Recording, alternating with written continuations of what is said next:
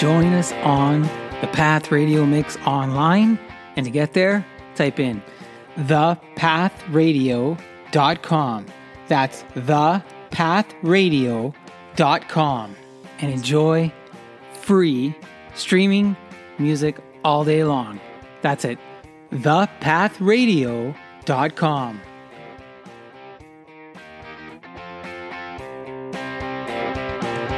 All right, now let's get to the main show, the monthly social podcast with me, your host, Guido Perino, as you go on with Guido.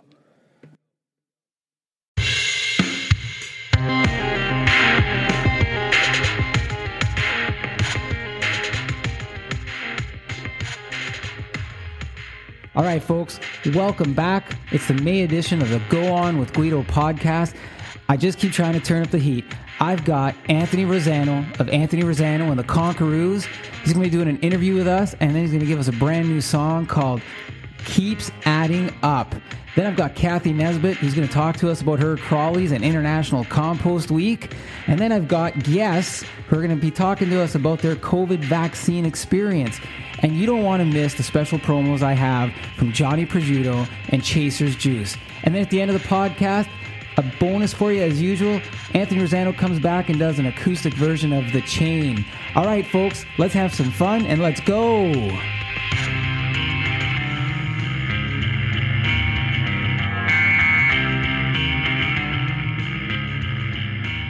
All right, before we get started today, I wanted to tell you a little bit about one of our Promote Ontario slash Canada small businesses.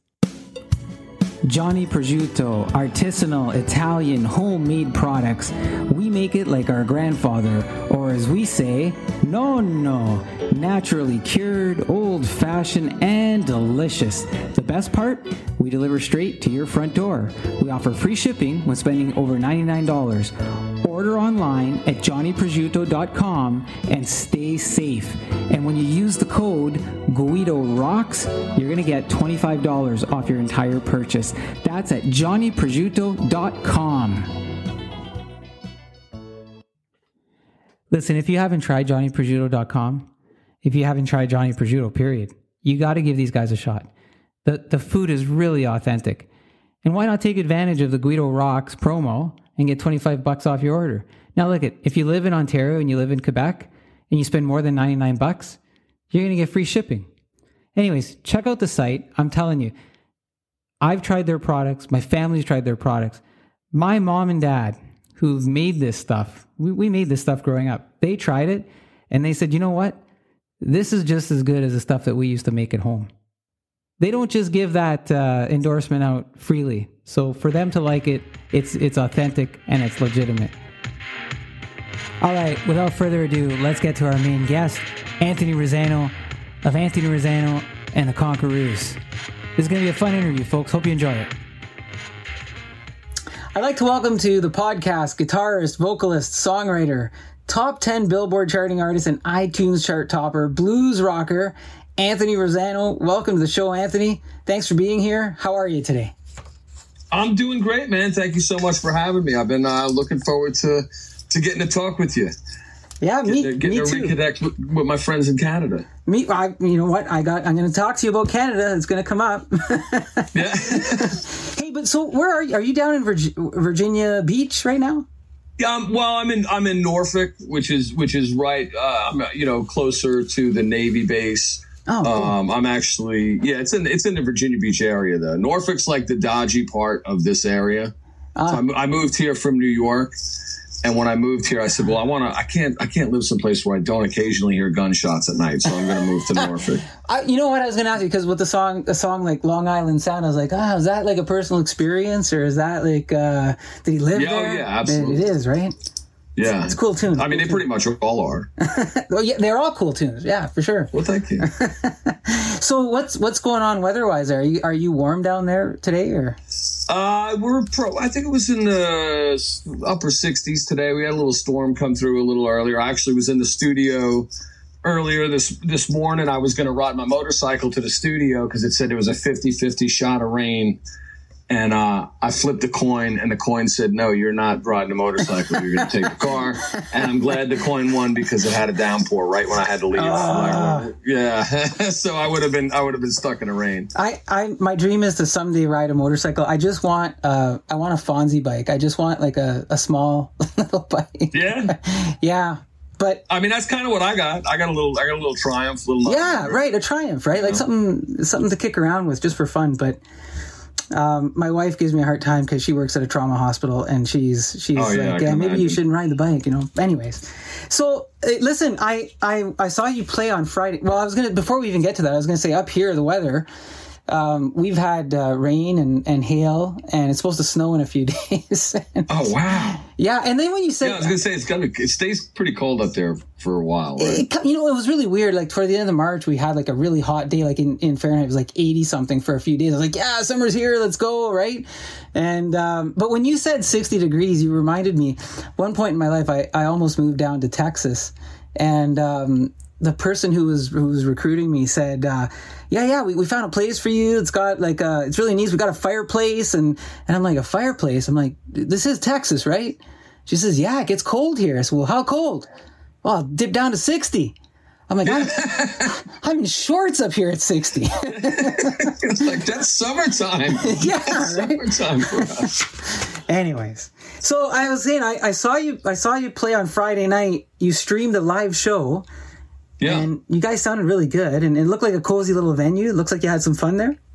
Thank you. Yeah, yeah, it was a good time. It was uh, a little place in Virginia Beach um, that that's been very kind to us and, and me in particular. And, and during during COVID, um, you know, I had a bunch of dates booked there, uh, like a rotation kind of thing.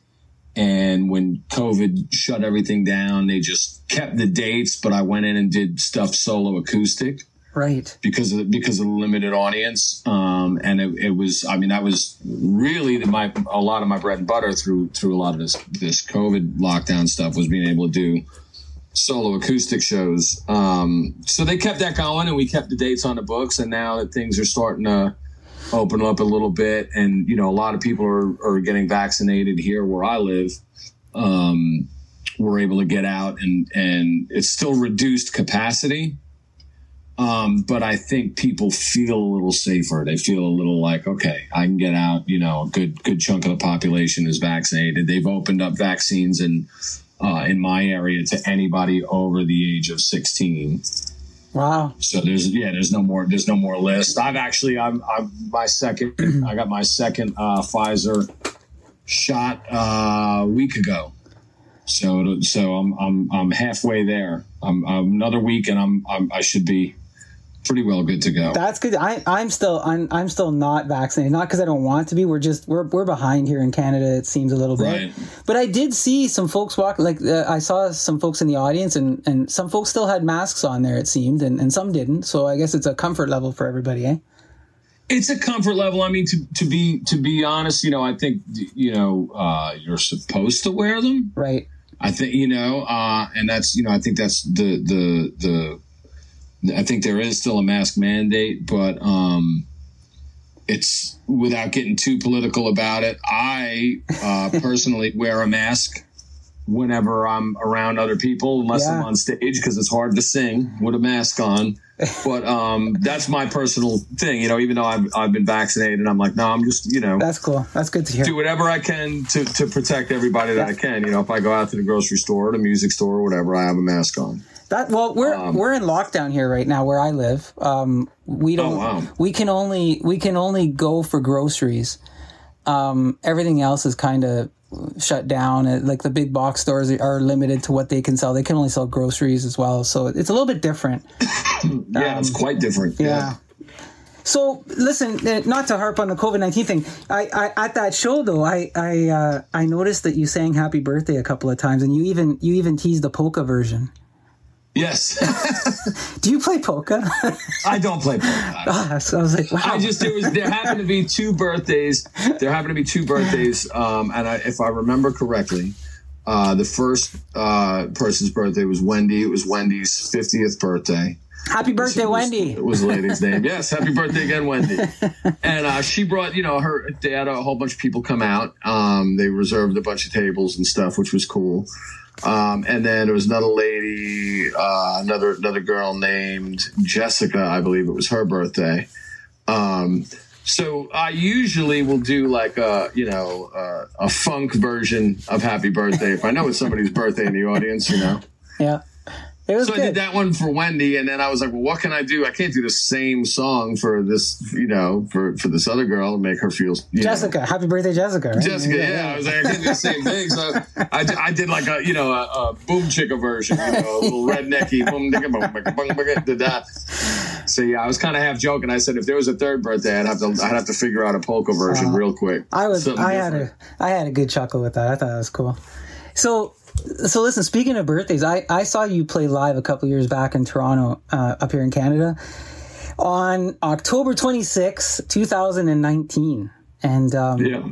it was a few days from my own birthday. So it was it was a birthday treat for me. My brother my brother had called me and said, Hey, Seger's coming to Toronto, Let, let's go and and he brought me to the concert and he and I we, we, love music and and it's a rule like uh, we always get there as early as we can because we want to see all the musicians play and, and I'm glad that I did that. Um, you played great that night. You played a- ahead of the legendary uh, Bob Seger. We loved your sound. Uh, you and the Conqueroos. We're gonna get to that a little bit later, and um, and we'll get to Bob a little bit later too. But but I have to ask you right now: Did you um, being up here, did you get a chance to enjoy Canada, like between sets, or or is there a memory that, that you'll always have from from visiting here that you want to share with folks? Well, yeah, I mean, I didn't get a lot of time to to really uh, get around Canada, um, or or get even get around Toronto. Um, because the way that the, the everything was set up, getting in and getting out, um, it was my first time going to going going over the border, oh, wow. going across the border. Um, so, and I don't want to, I don't want to peel back the curtain on uh, magic here, but there was, on, uh, you know, backstage magic. But, yeah, yeah, yeah. uh, there was, uh, we just, you know, time constraints. It was just one of like, you know, uh, we had to make sure we had enough time to get through customs, which we did. Um, and then uh, we got into, we got into Canada and uh, got pretty much got to the hotel by the venue right when we right when we needed to uh, had dinner, went to bed, got up the next oh, day. Oh, wow. And when you're doing, uh, you know, my, my call time for the Seger shows, which if I remember correctly, we were playing at like 7.30, like doors. It was either 7 or 7.30. So it was doors at 6 or 6.30, and then yeah. we played an hour after that. Yeah. And my call time to be there was like 11.30 in the morning. Oh, man. So you know, we, you're you're there, you know, all day, making sure that everything is ready to go, and you're you know things are transitioning smoothly with getting on stage and getting off stage. So um, yeah, I pretty much uh, how do you is it Scotiabank? Yeah, you, you know what? Yes, it, that's what that's what it used to be. The Air Canada Center. I, I'm still I'm still stuck calling it, but I think when you played it was the Scotiabank Arena. Yeah. Yeah, so I seen a lot of the inside of the Scotiabank Arena while I was there. um, but I will say this one that you know, if you're, if you're talking about memories of Canada um, and Toronto in particular, I do uh, want to say that I thought it was it was amazing how you know, and coming growing up in New York, you know, I grew up on Long Island and right. I've been you know New York City, Manhattan quite a few times, and so I'm, it's not like and I'm you know Chicago. I've been to plenty of cities. Um, but uh, Kent, Toronto was very clean, and I definitely was like the whole artistic vibe and everything yeah. that was there. I just loved it. Like I, I definitely, you know, I was on the phone with my wife, and I'm like, man, we got to come up here. Like you have to see this place because it's so cool. The architecture is cool. The like the attention to the way buildings, the lighting is on buildings. You know what I mean? And then I remember there was like a little Mediterranean restaurant that was next to uh, the hotel we were staying in. It wasn't really a restaurant; it was more like a little yeah. little food shanty truck kind of thing. You yeah. know what I mean? So it, to me, it had that New York street food vibe too. but um, I just I really appreciated the way that. Um, it's almost like all these artistic elements and these the you know the multicultural multicultural aspect of city life is really seem like it's embraced in in Toronto in particular. Um, and it just seemed like it was like, yeah, man, this is cool. Like, that, just, that's was, uh, that's pretty impressive that you picked that up in the short time that you were here because it is like a, a you know the culture the culture in Toronto's um, pretty broad and and those little experiences you know finding finding the little the little shops and, and things along Yeah. the, the different the different streets there um, you know I I didn't I'm not born and raised here. I, I was born up and raised up in Sault Ste. Marie Ontario which is a little small town in, in northern Ontario. I shouldn't say small small but but small enough compared to here. So I I sort of was exposed to Toronto um, in a similar way where I was I was you know learning all these new things. I was like wow I never seen this before. I never seen that food before. And you know right, so right. so yeah it's it's it's a lot to take in I think and and it being your first time right? So Yeah, I mean, and even like you know when we did the, I did the currency exchange, you know, and, I, and you know from time to time, from time to time here you'll get you know I'll get you know like oh man, there's a Canadian dime. Somebody slip me a Canadian dime. You know what I mean? Like what's up with that? Um, but but just the the that's really like the- that's really like three cents man So, I know, and it's, you get bummed up down here. But, but when I when I did the when I did the currency exchange, just like the, the the paper money, right? And I remember looking at it and the colors and the way it was, and I was like, yeah, it's just it just speaks to again, you know, me seeing the money uh, again. I was like, yeah, like this is cool. Like there's even a, an artistic sort of thing to the money. You know, it's just not. It's uh, like, yeah, I'm sure it's color coded, so it's easy to tell what's what when you're going through your pocket. No. you know what I mean? I wonder I, I should probably know why it's color coded and I don't now I'm gonna have to look that I mean, up I would think that makes the most sense, you know. So it's like you know, you can just look at it, and you'd be like, "Oh, this is five, this is ten, you know." But but for me, you know what I mean, as as a novelty of it, you know, Yeah, it's kinda cool. You know, look at right, look at how look at how cool this looks. You know, what I mean, it's my, even the money looks cool. You know, um, but yeah, it was it was it was a great was a great experience, man. I mean, and definitely cool. I'm looking forward to getting back there, and and uh, yeah, I liked it a lot. so so being in Toronto and are you a hockey fan at all Uh, I haven't watched hockey in years. Um, when I was growing up, you know, I was I was a, a New York Islanders fan Right. growing up. Like, are we talking the Bobby, uh, the the, uh, Mike Bossy type of? Uh, Yes, yeah, yes, yeah. that that Billy that Smith, era, yeah. Mike Bossy, that yeah, era. that era. So, and I really was never that big of a. I growing up, I wasn't that big of a sports guy. I didn't really excel in sports. Um, and I mean, this may lead into one of your Yeah. questions later on because look, I was always I've been a music guy, you know, pretty much my whole life.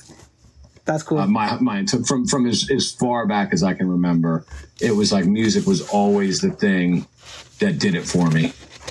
So I was always more of that guy than you know. I didn't play sports in school or Well, it's I play. I play soccer or football. I don't know if you call it football up there. like when You you call it football or soccer? soccer.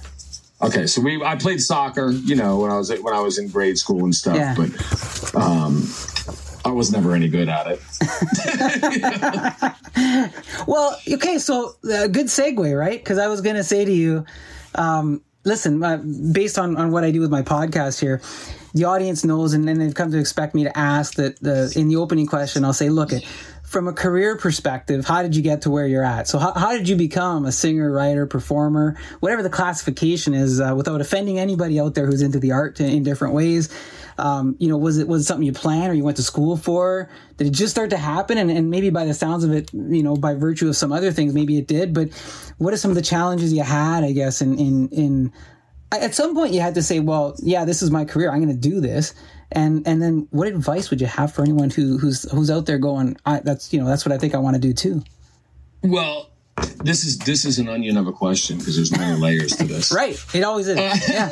Yeah. Yeah. Um, I would say, I mean, here's you know, touching back on what we were, we were just talking about. You know, when I was a kid, I was probably, I mean, I, I don't even think I was in kindergarten yet, and I remember being in my mom's car, and um, uh, Black Dog from Led Zeppelin being on the radio, right? And I remember hearing that, and like it stopped the rotation of for me as a little kid. I was like, "What is this? Like what?" And I was I was completely fixated on it. Um, and then, you know, just really, you know, classic rock radio growing up when I was a little kid. My mom used to listen to a lot of that stuff. You know, she was uh, a child of the 60s. So you know that that's all that kind of stuff is what I grew up listening to, um, and I just always. I mean, it was it was the it really was the most important thing to me, whether I knew it or not. And I, I as far back as I can remember, I remember constantly thinking of music. So, like, I would just you know, there's I'm always humming a song, or I mean, I remember when I was a little kid, I was in kinder, we were, we were walking up to the uh, to the library, like the the public library up Yeah. the street from the school I went to, and um, we, we you know all these kids are walking, and you know you hear the footsteps going, walking right, and I remember going. We don't need no education, right? And I'm, I'm I'm in kindergarten, and I'm doing and I'm singing this right, and the teacher was like, "What are you? What did you say? Like, what are you doing?" And then I I just sang it.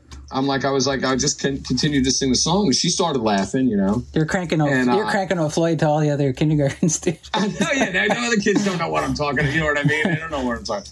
But um, but yeah, I mean that was just I was just completely sucked into music from the time I was a little kid. Um, fast forward, you know, you get older. Um, I'm in junior high. I get a guitar. My my mom talks my dad into get me a guitar when I'm 15.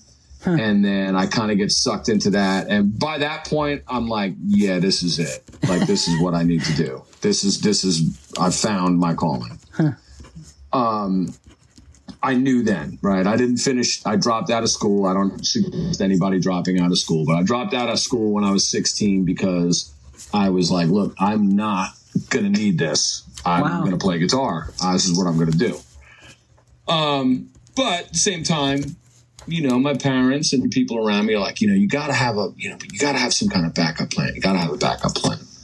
So I drop out of school. The band I'm playing with in the time, um, you know, one of the guys in the band, this guy Johnny Hall. Um, he was a, a singer. He was older than me. These guys were all, you know, I'm I'm a teenager. They're all in their 20s Right. and and um, I'm the uh, you know guitar player in his band, and and uh, you know he was a, a flooring guy, he was a carpet guy, you know carpet stuff. So Right. I started working with him, and I picked that up as a vocation, being a flooring guy. So you had Um, so you had a backup plan. I did, but here's where things get interesting. This is where the advice part of this go, comes in. What ends up, what ended up happening is, uh, the band thing starts taking a side, and you start getting as you get older. What happens with a lot of people, and it, you know myself included. I mean, it happens to everybody. Is life starts taking. You know, oh, I got to pay for this, I got to do this, and I got to work, and da, da, da. and now what ends up happening is your backup plan becomes the plan your backup plan, your plan B becomes the plan, and plan A takes a, takes a sideline. Right. And next thing you know, you're 35 years old, and you're like, yeah, uh, if I have to go to this job one more day, I'm going to lose my mind. But I have a wife and a mortgage and two kids and car payments, and uh, I ended up just at that point in my life. By the time I had gotten there, I said, well you know, I had built a, a successful floor covering business, uh, you know, contracting business. And, you know, this is right around 2010 when the first, you know, ec- economy bubble was, or was, or 2007 when the first bubble was getting ready to burst. Yeah. Uh, I went to work for a company. I, I'd been self employed for the time I was 15 up until that point Wow. and went to work for somebody because business was slowing down. Worked for them for a few years, and then uh, I said, "Yeah, I can't do this anymore. I'm gonna, I gotta, I gotta make a go at this. I gotta music for a living." So with you know the mortgage, the house payments, you know the the, the wife, two kids, I gave my two week notice Wow. at my at my regular job and said I I have to make this work. It was like they- literally I, I put myself in dire straits and said I'm I'm going to make this work. I'm You you went this." you went all in. I did absolutely yeah, and uh, you know for me that worked. That worked. You know, it, it, uh, knock on wood. I don't want to say you know. Um, it's been working for me. It's been it's been working. I've been able to to to make a living playing music since then. Uh, I play full time. I've played full time 100% since uh, about 2011. Um, so uh, yeah, I mean, I, I've I've been able to make a living and provide for my family that way. But you you Um, said you said when you got your guitar at at fifth, age of fifteen that I need to do this. Like you're, when you were when you're talking about it, you say back then you said I need to do this. Yeah, and like and like I said, I mean, it, it was one of those things where um, I just would, you know, even even when I would- I would go to work and I would be, I would be, th- eh, you know, at, at first I convinced, I would convince myself that this is, a, all right, I'm just, this is just a part time, you know, this is just a thing I'm doing until I can Right. do this, right? As you get further from what you want to do, Yeah. for me, that was my, you know, everybody's, you know, knowledge may vary. For me, that was my situation is I ended up being so tied into, uh, and I was getting tired of telling myself, you know, one day I'm going to have the luxury. And it just never happens because, like I said, that plan B becomes the plan. And then, you know, like I said, I, I had a, a bunch of guys working for me, you know, it was almost like, um, when the financial collapse happened, it was almost look back like the universe was like, all right, dude, you're getting in way too deep. You know, I had to take step back from it. I had to step back from it and, uh, and, and, and, and sort of pull in on the contracting business. Um, but yeah, I mean, I, I don't know. I, I don't know. I wouldn't say that's necessarily advice. I, my only advice, and I tell my kids, my two girls, is all is just like I said. There's no plan B.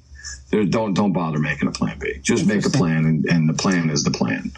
You pick what you want to do, and you do that, and don't worry about uh, financial stability and stuff like that. I mean, obviously, if you're like, you know, I want to be a balloon animal artist.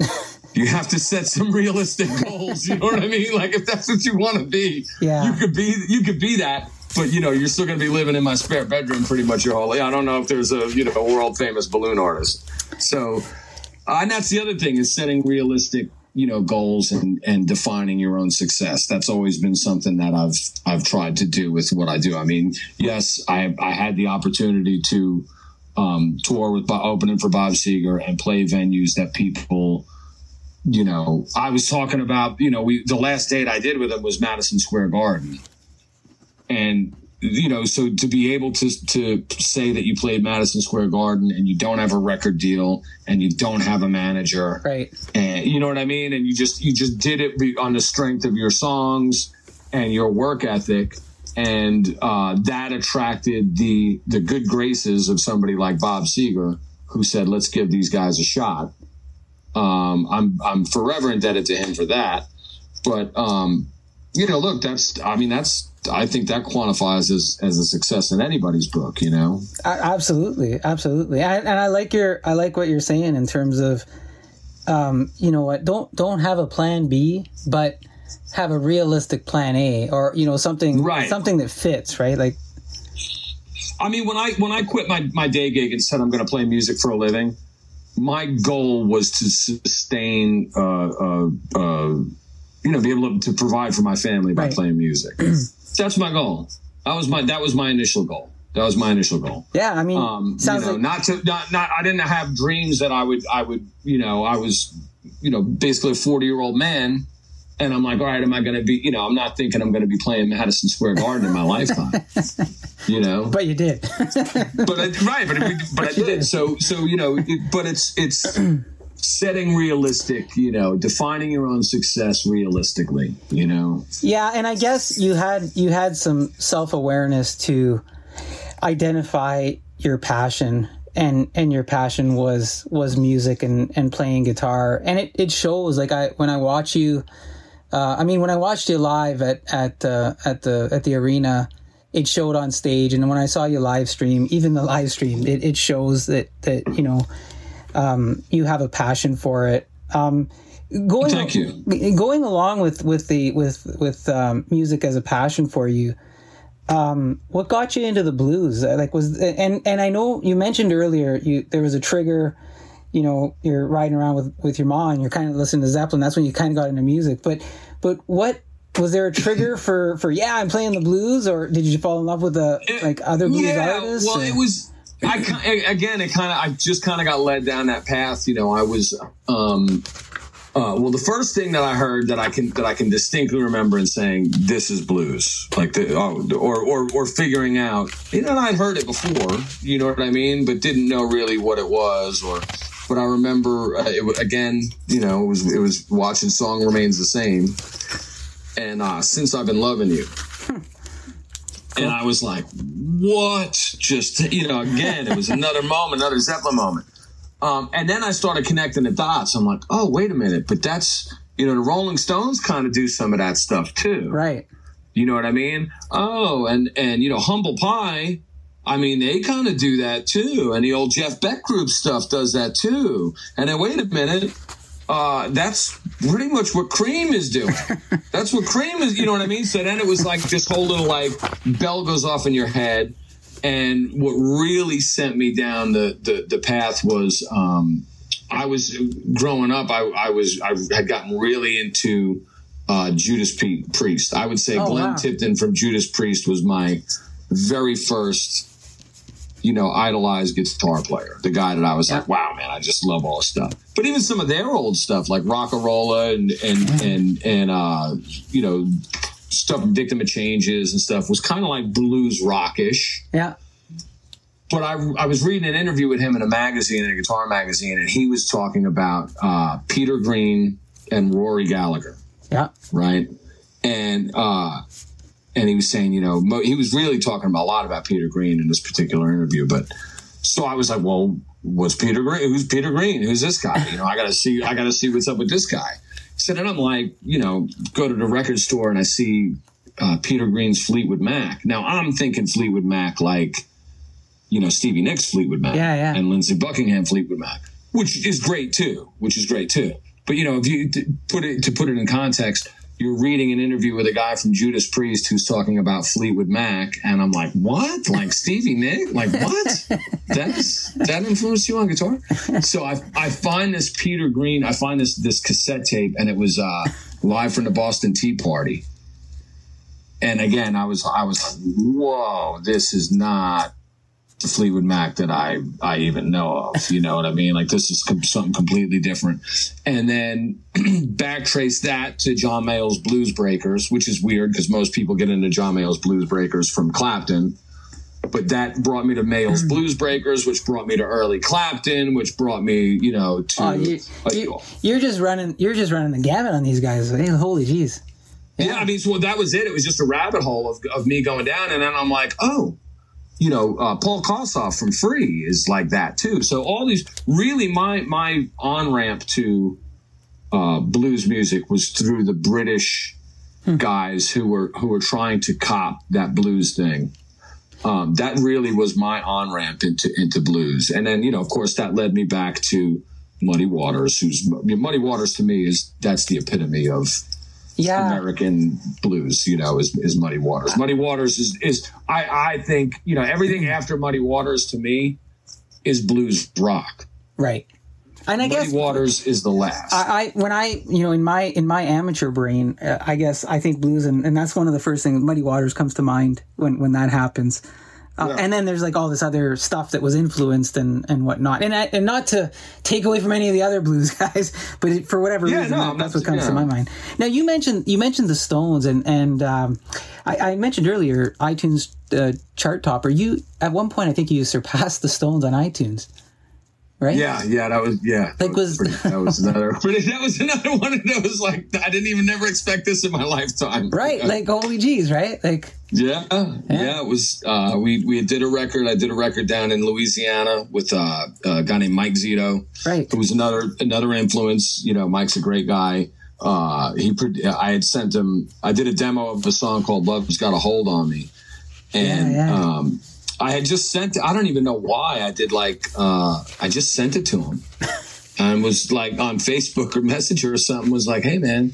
Uh, I really I wanted his opinion on it. He was somebody, you know, he it was he is somebody. He's somebody that I look up to as well. And and you know, um, I was like, look, you know, uh, give me your opinion on this on this song. So I I did this demo in my, my little home studio. He said he liked the song. He said, "Do you have more?" I said, "Yeah." He's like, "Well, do you plan on doing a record?" I said, "Yeah, I'd love to do a record. You know, I'm, I'm writing."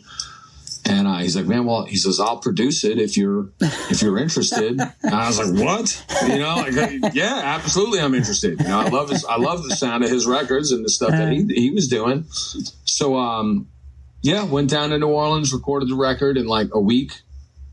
Um, did it all live. wow, Everything on that particular record, like guitar, vocals, drums, bass uh, were done all live, and then uh, and it was really just because we didn't have the isolation to do any other instruments live at the time. But um, so yeah, that stuff all went on live.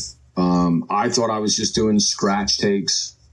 I didn't think I was doing like final keeper vocal takes or anything, and.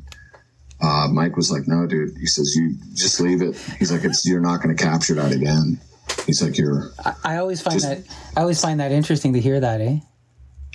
Yeah, I mean, it, you know, I, uh, uh, I mean, it, it obviously did well. So it, it comes out and it and it did it, it you know it's climbing up the iTunes chart the day it comes out. I think it de- debuted at like number five or something, and I was like, That's wild. dude, yeah, I was like number five on iTunes blues chart, like that's ridiculous.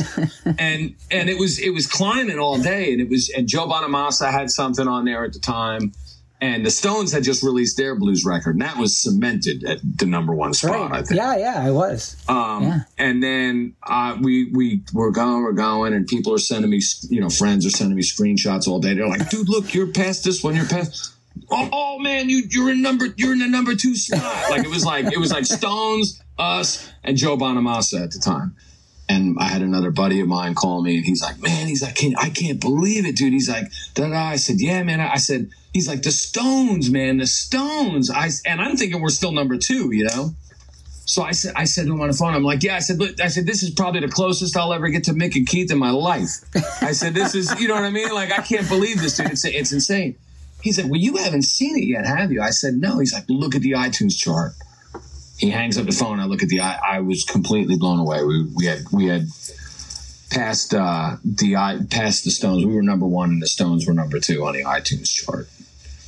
That's it was insane. that is right. It's a, like an, a, a beyond accomplishment, right? Like something. It was beyond. It was beyond. It was so crazy. I, I had my will changed to say that on on my the epitaph on my tombstone needs to say you know born April 9th, uh, da da da da.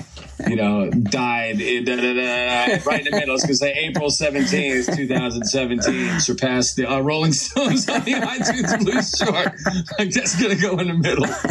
Um, but yeah, it was another one of those things. That completely unbelievable, unexpected, and again, it was by the the the, the grace of the people who connect with the Right. music that that I've I've written, and um, you know, the, I, I don't I I hate the word fans because it just sounds weird. But people who people who bought the record, absolutely. uh, who thought enough of it to, to to to put down their their money and buy the record, um, it's it's really because of them. You know what I mean? It really is. It's, and and the grace of whatever higher power you you know you believe in. Um, and Mike Zito, I mean, he took a chance and you know Well, I, did, mean, did a record with me, and, and and we came up with something good. And and David Farrell worked on a record. I mean, it was just it was a it was a great uh, it was a great thing that happened. I mean, you you took your shot too. You you reached out. You took the you took the chance to say, "Hey, uh, it all started with, hey, can you have a listen to this?" Right? And and I mean, there's a lot of folks out there that uh, we we kind of sit around and we wait and we think, "Oh, should I? Shouldn't I? What will they think? What won't they think?" But you know, um, iTunes chart topper you thinking about 15 year old you saying, "I I need this is something I need to do."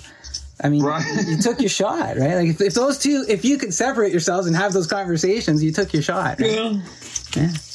So, I, you know, the other part of this, and you mentioned some other names. I, I'm getting lost in all the names because because there's just so, so much sorry. talent. I'm not trying to name No. either. I'm not. You know, I, it feels weird doing that. no, no, because I I'm like you know this is like I'm talking to my brother because he and I have all these music conversations. So and and he's the one that you know has taught me so much about music, um, you know, growing up and stuff. But you you threw you know Rory Gallagher and like you've drawn comparisons to Gallagher and, and to Zeppelin, which you said was a, an early influence. And I think in your bio you even have drawn uh, it says you've drawn some some comparisons to guys like Springsteen.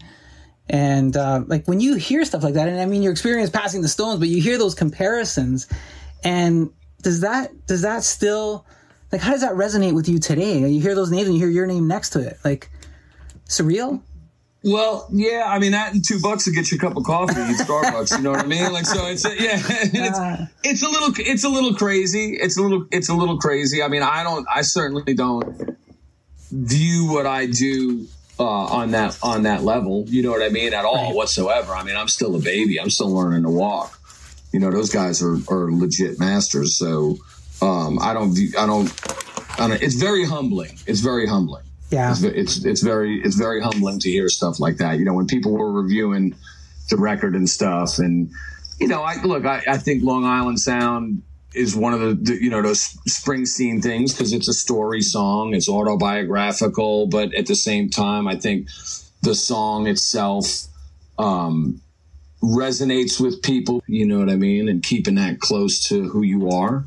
Um, so I think that's that's what's you know made the song uh, connect with people.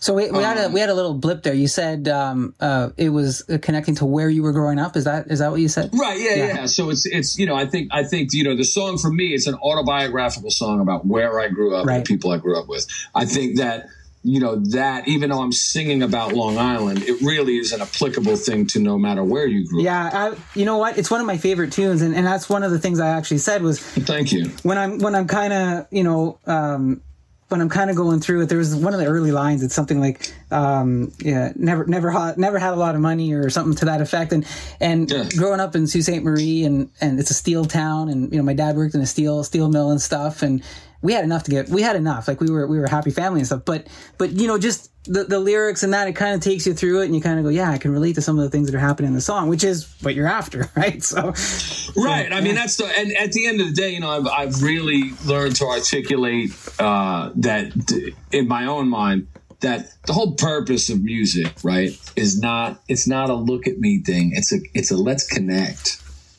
You know, the, the, the, I, of course, Jimmy Page is an amazing guitar Oh, player. yeah, Of course. Rory Gallagher is Yeah. an amazing guitar player. You know what I mean?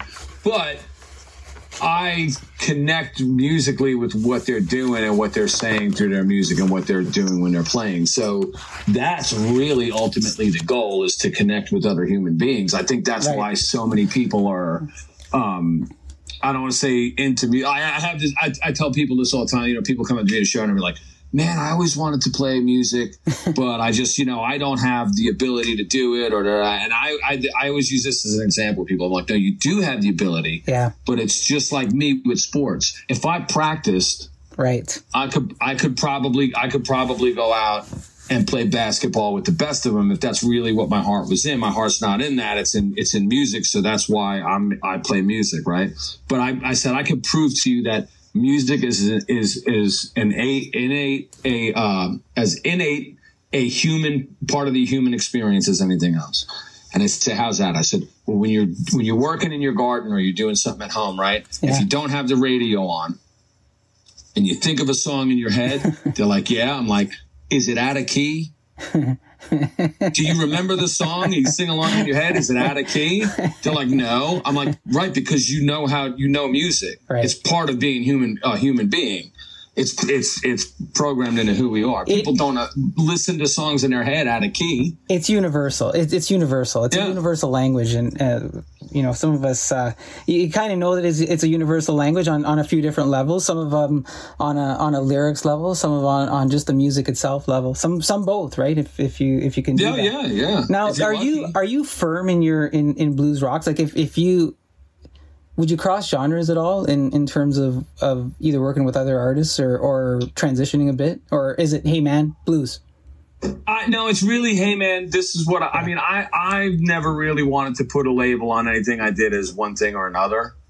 Um, I just play. I just write songs. It's just your it's just No. your sound is what is what it comes down to. It's my sound. But yeah, I think I think what it is. I think the reason why um, people would consider me a blues artist. So so the, so the iTunes thing, right? Right. So when I submitted this song to iTunes, I didn't put what genre it is. They picked what genre. They put it in the blues genre. Oh. I didn't put it in the blues genre. They do. So um, I just submitted the record to the distributor, and they put it in the genre. Okay. Um, Long Island Sound is by no means a blues song. You know, in, in a classical Right. sense of what a blues song is. But I think what what it is is is because of my approach to playing music has, for whatever reason, so much in common uh, with with you know guys like Muddy Waters. That's I how mean, it got. I, I that's how it got slated. Yeah, I mean, I yeah, I think it's I think it's just you know I don't sound anything like Muddy Waters. I don't say anything like BB King or any of those guys. but but I think my I think my the soul of you know how I how I approach the music is similar to what they did, and I can all that's just conjecture. You know what I mean? I don't know. I don't. You know. I've, I didn't know obviously, but I'm gonna something's gonna tell me that Muddy didn't didn't you know sing a lot of like, hey, this is gonna be a hit, or I got to write this little ditty. This you know what I mean? He just way. wrote what he yeah he just wrote what he felt like writing, and and that's what that's what it is. So I I do the same thing, you know. So Anthony, uh, Um, you, you mentioned you mentioned soul. Uh, So you you've gone from playing live shows to to because of COVID nineteen, doing the live streaming thing in the in the last year and a bit. Um, you know, I've seen some of your live stream and and uh, I I got I really like the up and up and close personal experience um, through the camera lens. But um, Yeah. but man, I, you know, it was so sweet to see you on stage and, and being in the arena too. But how's it been different for you playing in front of the camera? Like you don't have the, the fan feedback or, or, I mean, it's one thing to hear that the fans rocking out. And then, you know, the, the alternative is what was the comment they made on the screen? So- Well, that's it. I mean, here's the when I first started doing the stream thing uh, back in March and getting locked down. I really was doing it at the to, um, and I, I'll say, I mean, for to keep myself sane. Okay, because I was looking at the time, they were like, "Hey, we're going to be locked down. We're going to lock everything down for Right. like two weeks to a month." And I'm like, "What am I going to do with myself?" because I play, I normally play, you know, at least four times a week, Wow. you know. So I'm like, what am I going to do with myself? So uh, I took a took like a, you know, all right, let me maybe I'll maybe I'll do some live streams and and maybe that will help uh, get my mind off of what's going on and help get other people's minds off of what's going on. well, I'm, I'm, And- I'm glad you did them. Well, thank you, thank you. Yeah, I mean, and then it was it was weird because you know the first I remember the first one I did.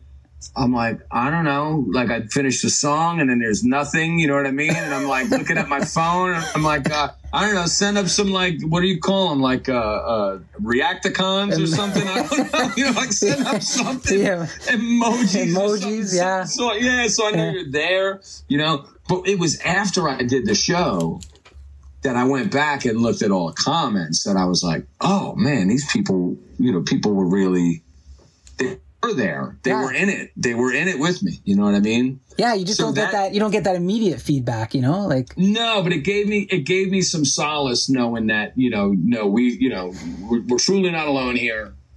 Uh, you know, uh, everybody's in together. And I seen, you know, on the threads, people talking to each other. right. you know so i was like wow it kind of is like a show you know because they're reconnecting with people who they haven't seen because we're locked down. So then they're talking about whatever and then it gets back to their listening to music. And i had so many people send me private messages and say like yeah you know i did you know i, I just put it on on my tv like i just put it on my tv i had people that were having you know you could have small gatherings at the time and they would, you know, they're like, yeah, we had I- you know, I- a couple of our close friends come over and we just watched it on TV and had dinner and it was like being at a show. It was great. I admit I might have sent you a message asking you to come back to Canada. Just, just full, full transparency. I think you did. You did, yeah. And I, look, I, I, I would love to. I would love to come back to Canada. Hopefully, now that things are moving along. Although I don't know, you said you guys are locked down again. Oh, we're so. we are locked down. we are locked down. It may be it may be a while before they open the I don't know. I think it's going to be. Yeah, I mean, I think. I think it. Like I said, we're starting to open up a little bit here, but I think it is overall. It's going to be a while before we get back to So any sense of normal normalcy. so during that time, you you penned something called Isolation Blues. Um, Yes. And I know it, you can stream it over. You have your website, anthonyrosano.com. You can stream it over there if folks want to have a listen to it. it it's a pretty uh, reflective tune. There's some lines that, that I picked out of it, and in this in the song, it was like six feet might as well be a mile. I sanitize the house just to pass the time. Panic by in aisle five, and and you wrote this in March 2020, but like those things became the norm. Like, so I, I'm I'm thinking to myself, what, uh, like, what brought you to write that so early? Like, it was what four, five, maybe four or five weeks into into the thing, wasn't it?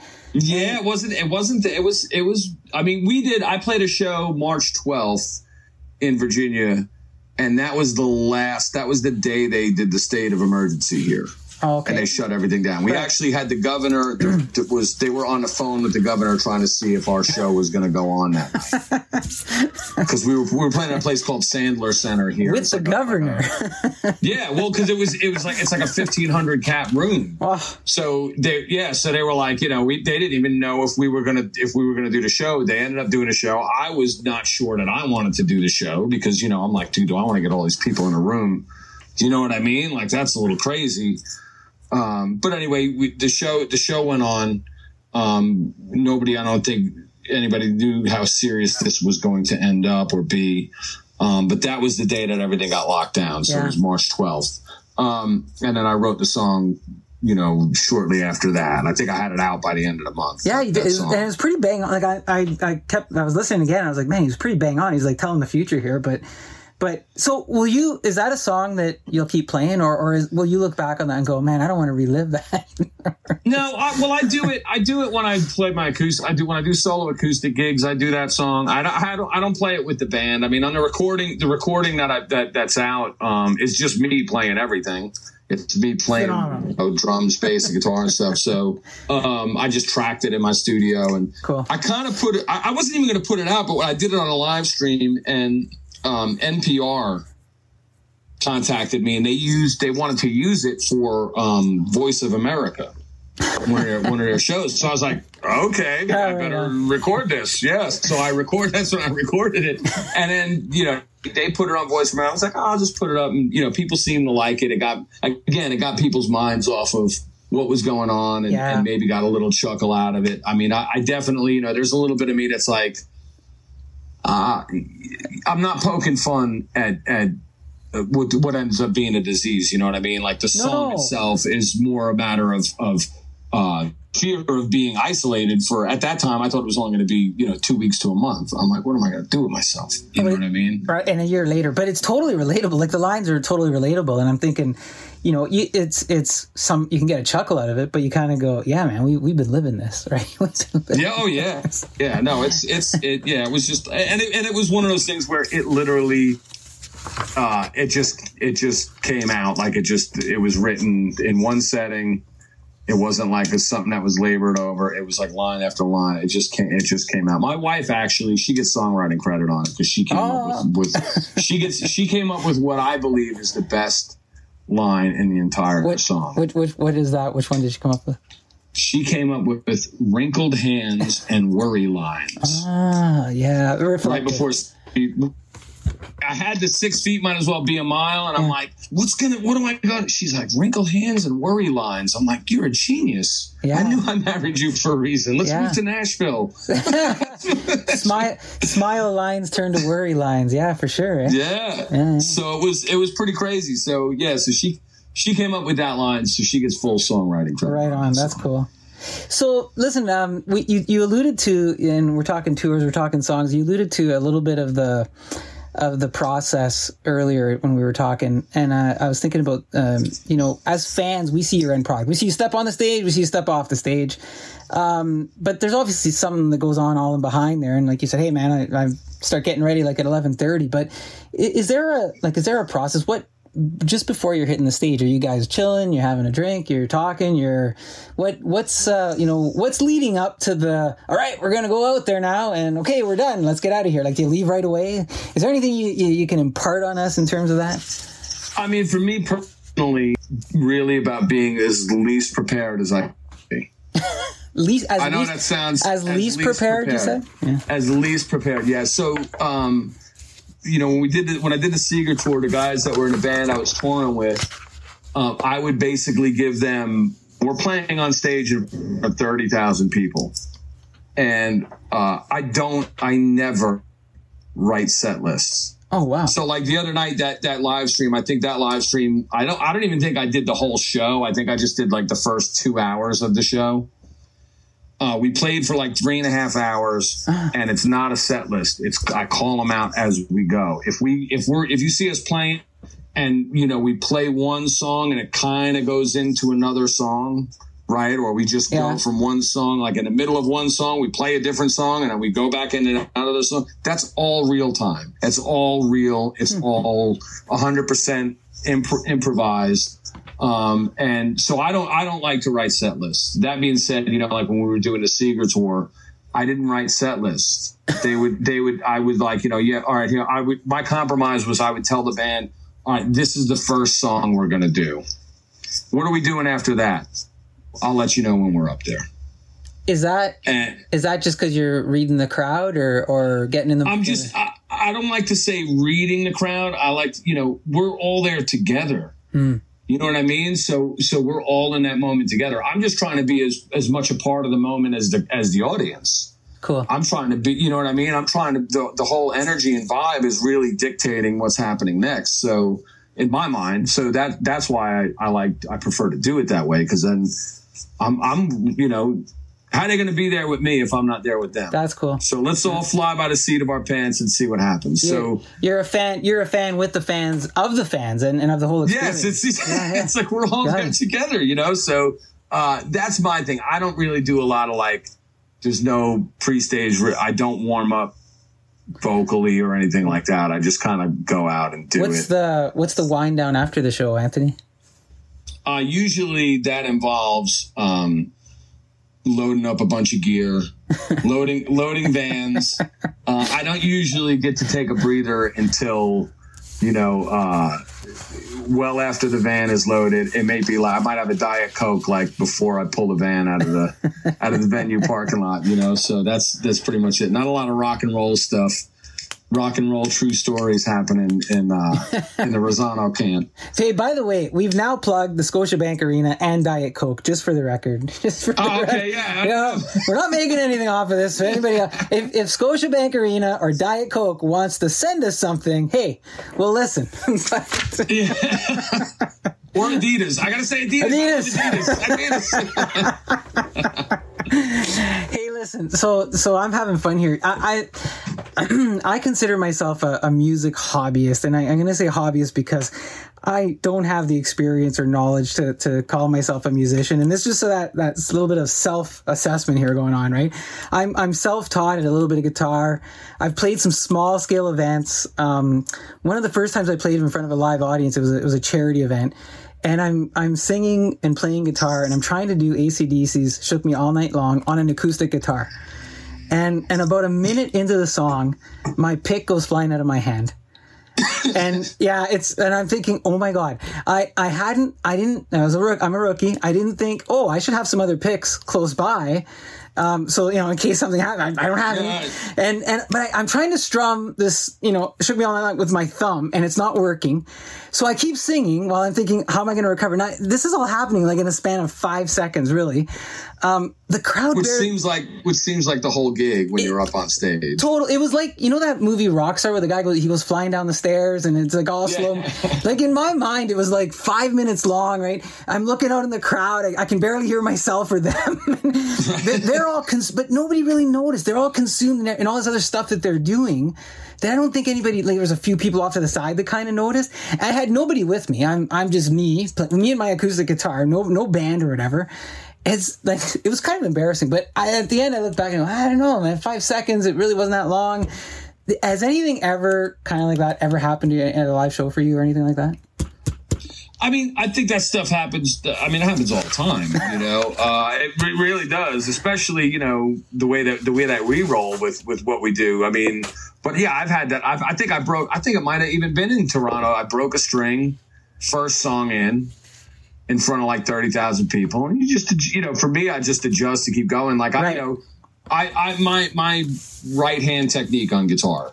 I play with a pick, but I also use my fingers, right? So and I switch back and forth. That's just my my thing, you know. And I and um, it part of it is deal with you know uh, you know muddy waters didn't Right. really use a pick. I mean muddy water, you know, and that's I've kind of when I'm it used to be if I was playing a muddy waters song, I use my hand like muddy waters, and if I was playing uh you know uh, a song by Rory Gallagher, I used a pick because I don't know. Um, but really, you know, I've been on gigs where I'm like, you know, if I drop a pick, I'm like, well, I'm just going to play the rest of the song with my hands and see what it Ah. sounds like. See the difference You know? between a professional and a hobbyist, though. Yeah, I mean, it's yeah. I think well, yeah, I don't know. If, I don't know if it has to do with that. Maybe it just has to do with, uh, uh, you know, uh, I don't know. Maybe I'm, maybe I'm just. Uh, it's you know what I would say. It's it's the difference between being a professional and a hobbyist is uh, it's not that professionals don't make mistakes. It's you know how to recover. Yeah, you're comfortable and you and you can and you can recover. And it's not that professionals, you know, that's it. It's just it's just the recovery. It's not getting into your own head so yep. much where you're worried about it. You know, um, I've listened. Look, I've I did it the other night. I think on that live stream. I think I unplugged my own guitar like three times. I was in, I, you, in that set. You had said a couple of times, yeah, I'm having some some technical things going on here or whatever, but well, but, yeah, that uh, was a, that was our in ear. We had an in ear monitor. Yeah, yeah, there was, there was something going on with that where it was lit, where we were playing, and you know, I got these earbuds in my ears, and that's how I'm hearing everything. And every time we would, the band would start playing and getting over a certain volume, monitor. which was not a loud volume. It was, you know what I mean. I mean, I could just start singing sometimes. It just sounded like white noise in the in the in your monitor. So something was going on with the monitor rig. So I, I, ended up just pulling them out. I'm like, I just I can I'll just pull them out and go old school and listen to what what's what's coming off the stage, and that's that'll that'll have to do me. But um, but yeah, so yeah, stuff like that happens. You just roll with the punches and go, and and you know, uh, you just just make the best of it's like anything else, man. I don't consider myself necessarily a great guitar player or, or even any kind of good guitar player right, or, right. or whatever, or singer or anything. But I'm just, I'm just who, I'm just who, I'm just who I am, and I'm really at the end of the day, I'm just making the best with the tools I have available to me. You know what I mean? You I'm know, just doing the best that I can with what I, with what my limited skill set is. So, um, so yeah, it's the same that, thing. You know, that's I, a very common. Just, uh, that's a very common theme I hear from people who've had success in different in different. Um, um, you know, life uh, choices and career is that, and you said it, it's not necessarily the mistake that you make, but it's what you do after you've made the mistake to recover. And, right. and, and that you're, you're performing as you, no matter what. And, and I hear it from business people, Anthony. I hear it from sports people. I'm hearing it from you as a, as a musician. It's about training yourself to figure out how do I recover and, and, and what happens after that. So some key insight there, consistent key insight, right? Yeah, yeah. Well, that's good to hear. I'm, I'm, I'm, I'm maybe, maybe, uh, on onto something. You, you might be. so, um, yeah, I was telling the kid, my kids here, I said, yeah, you know what, I'm going to be uh, talking to Anthony Rosano and, and, of the Anthony Rosano and the Conqueroos. And it came up and they're like, um, what's the, what's a Conqueroo? and so how, did, where did the Conqueroos come from? Uh, and, and well, I guess, name, and who are they? okay. Well, the name, the name Conqueroos when when back you know we're talking about right before I I decided hey I'm going to do this full time right? Um, I was I was playing in a top 40 band. I was writing some songs and I demoed some songs and it was just me playing a bunch of instruments right? And and putting stuff out on the internet like on social media and stuff and just to see if people would like it you know? Um, and people did so then I was like, well, wow, I got to do like a website or something. I got to get, you know what I mean? Like I'm going to start, maybe I'm going to really start doing this. So I didn't have a band at the time and I, I didn't want it to be, you know, uh, Anthony Rosano, whatever, you know what I mean? Yeah. Like I, I, didn't like the idea of being uh, a solo artist. I was, I was romanticized about the band thing. Right. So, um, I came up with the name, you know, the, the Conqueroos thing. So, and the Conqueroos. So what a Conqueroo is, it's a line from a Muddy Waters song from uh, Hoochie Coochie Man. Yeah. Uh, and and what it is is there's a uh, the the blues guys and guys that practice hoodoo. Yeah. They would have what was called their mojo hand. Mojo hand is like a flannel bag, and they would put like their talisman, you know, all their good luck talisman stuff in there. Yeah black cat bone and all this stuff, right? Yeah. And one of the things that was common was John the Conqueror root, which over time it just got shortened to the in the Muddy Water song Hoochie Coochie Man. He says, "I got my John the Conqueror." Right. And then over to it was just my I've got my Conqueroo.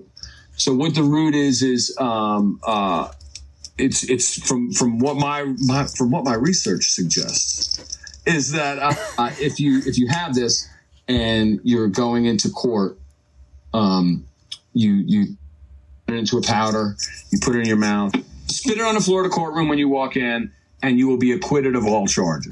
That was that's one of that's one of the things. So you have you have roots in the Conqueroos, is what it comes down to. Yeah, yeah. Yeah, right on. And so, who are the Conqueroos? Uh, well, there's there's a there at this point in time there is a long list of Conqueroos. So uh, the original band was I had a guy named uh, Sugar D playing drums, and uh, my buddy Paul Warren was playing bass guitar, uh, and a guy named Jack Campbell on harmonica. Uh, by the time we got to doing the second record, the lineup had changed. I had a guy named Scott Smith playing drums and uh, a guy named Jeremy Bustillos playing harmonica and saxophone. Uh, currently, the Conqueroos are a guy named uh, Kyle McCormick on drums and uh, Jake Foltz on bass guitar. And we're really doing the trio thing quite frequently, occasionally having somebody come in and sit in. Like I might have a keyboard player sit in as a fourth. I might have another guitar player sit in as a fourth. But most of what we're doing now, um, because of because of COVID, you know, Yeah. you know, capacities are smaller, so um, venues can't afford that. I mean, that's this is really how it started. You Yeah. know, venues really can't afford to have a bunch of people in there. You know, I got back from the Seger tour, and I was doing some shows where I had uh, a drummer, bass player, uh, saxophone player, Wow. trumpet trumpet player, harmonica, percussion, uh, Hammond B3, and myself. so it was like an eight piece band. You know, I was doing some shows like that, which was cool. Um, but you know, I can't go into a room that only holds 200 people now With an eight eight member band. with yeah, with an eight piece band, it's not going to work. So we've scaled everything down to this lean, mean uh, trio machine, and um, I'm kind of enjoying that uh, quite a bit too. You know, because it's uh, you know, again, I, I love Cream. And I love the Jimi Hendrix experience, and I love Grand Funk, and I love James Gang, and a lot of those kind of bands are big influences on me too. So it's it's been sort of cool to flex that muscle, you know, as a, as I I used to hate saying power trio, but we're getting so we're having so much fun playing, and these guys are such great players that I actually like saying power trio. You you You did I- you did. I mean, like I was watching, and, and Kyle and Jake were were were awesome um, Friday night there, and you and I said to you, you guys look like you're having fun. Like I I, I think we talked earlier today, and I said, man, Yeah. you look you look like you're having fun. So Yeah, we definitely do. I mean, they're great. They're great guys to hang with. They do their homework, and you know, to their credit, man. I mean, uh, I throw a lot of stuff at them. I do, man. I mean, I, you know, I, I'm, I'm. It, I don't want to say that I'm a horrible band leader, but maybe in that respect, I'm a horrible band leader because I'm always like, like we'll be on the way to a gig. I'll be like, "Hey, did you ever hear this song? Oh, what is that? Oh, it's Day of the Eagle by Robin Trower. Oh, that's cool. Yeah, we're gonna play that tonight. You know, we're playing that tonight. You know, or whatever. Ah, Um, So yeah, so and, and these guys, you know, they can hang, man. They can do it. They're they're immensely talented cats. So and all you know, as to the, all the guys that I've that I've had the the good fortune to play with, man. I mean, they're all they're all good good players, man. So. yeah, they're they're solid. And I'm I'm looking forward to more of that. I, now listen, I didn't spend a lot of time on like I mean we, we mentioned Bob Seger a few times by name and, and the fact that you opened or whatever, but um, what how did you how did you land uh, you know opening for Seger and and and um, I mean you, you talked a little bit about it earlier um, but was there any interaction with you with him and you that, that you can share that was kind of special in this whole thing or Oh yeah, I mean, um, well, what do you what you? I mean, the interaction with him. I mean, he was he was the first time that I really got to interact with him was here in Virginia Beach. That was the first show that we did. Uh, it was Virginia Beach Amphitheater, and um, I go I go there. They're the the um, they're they're introducing me to everybody backstage. Um, and Karen is who is his uh, uh, hospitality coordinator um, she she um, introduced me to the production manager and all these guys, the stage manager and production manager sits me down and he's like he's like hey he's like have a seat here man he's like you know uh, Bob's going to be here any minute. He's like, I know he wants to meet you. I'm like, what? You know what I mean? Like that's that's crazy. Okay. Yeah. Um, side story. Go through this whole, thing. and I wasn't, you know, I was using their sound guy to do my stuff, and they had this whole joke uh, with the sound guy that they were telling the sound guy for weeks. They were emailing him saying their name was Mervin, who was supposedly my sound guy. So the production manager's like, "Yeah, your sound guy Mervin's been been been emailing Paul and telling him he needs all this ridiculous stuff, like these crazy mics and da, da, da, da, da, for your show." He's like, he's got him really twisted. So I'm like, dude, I, I don't have a sound man Mervin. Like that's not my sound guy. I was I was going to use your guy if that's cool who was Paul, you know, the guy who they're, who they're winding up. so he, he says, I know. It's Calvin, our our monitor engineer. He's emailing him, telling him he's yours. I'm like, oh, you got to be kidding me, right? This is like before the first show. He's like, you got to go along with it. So I said, okay. So uh, Bob Seger comes in. You know, I, I read it and I'm nervous, of course, because now I'm like, man, I don't want to sound like we're playing in a tin can, you know. so uh, Bob Seger comes in, he walks in, and he he walked right up. He's like, Anthony, man. He's like, good to meet you, buddy. Puts his hand, shake my hand. He's like, man, I've been watching two videos or they're, you know, stuff. If we're gonna rock this. Really look to it. And I was completely floored. Like, sorry, sorry, Anthony. Anthony, I had another. We had another little blip there. So oh. he says he uh, you left off. Uh, he said you he was looking forward to it. Maybe pick it up there.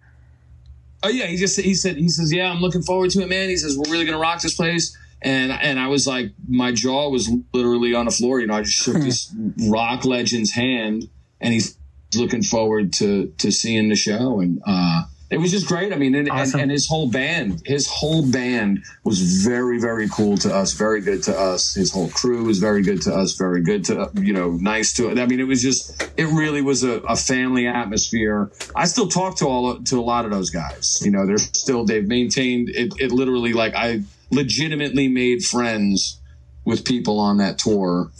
Um, and they were, again, they were, you know, we ate dinner with these people. That's you know what I mean? Like, it wasn't like, hey, you're the opening band, go, right? You know, go away. Um, That's good to hear. We, you know, I, I I'm I'm glad it wasn't just a transaction; that there's a relationship there. I, I always I always appreciate hearing stuff like that. Yeah, I mean, he he is Bob is Bob Seger is is hundred percent real. Um, you know, he's just he's just a super super cool guy and down to earth. I didn't get any rock star nonsense vibe from anybody that was on that was on, you know, with with his band, with the crew, with anybody. Awesome. They were all just super, super cool people. And they all appreciated the fact that they get to do what they do. Uh like it was, you know, they, they didn't take it for granted. You know what I mean? There's no prima donna stuff. I mean, it was just super cool. I mean, it was really inspiring to me to see uh, uh, that many people. You know, you have sixty people all working together, and you know, they break each other's chops, and there might be something here. You know, this one gets a little not bent out of shape, but you know what I mean. Yeah, it's, yeah. it's a work. It is a work environment, so you know, you might have somebody, but for the most part, man, I mean, I mean, ninety nine point nine percent of the time. I would say 100% of the time. I'm only I'm only saying that other part because I'm sure it happens. I didn't see anything on that tour where it was like, oh, this one's the winner. Everybody did their part. It was yeah. over. Boom. Everybody gets to work and they do it with a smile. And it was just, I mean, they were just professional bunch of people that I've that I've had the experience of being around. And I'm like, if they could do it on this level, there's no reason you can't do that on the level that I'm at. You know what I mean? Everybody should be happy. If you ain't smiling doing what you're doing, you're doing the wrong thing, you know?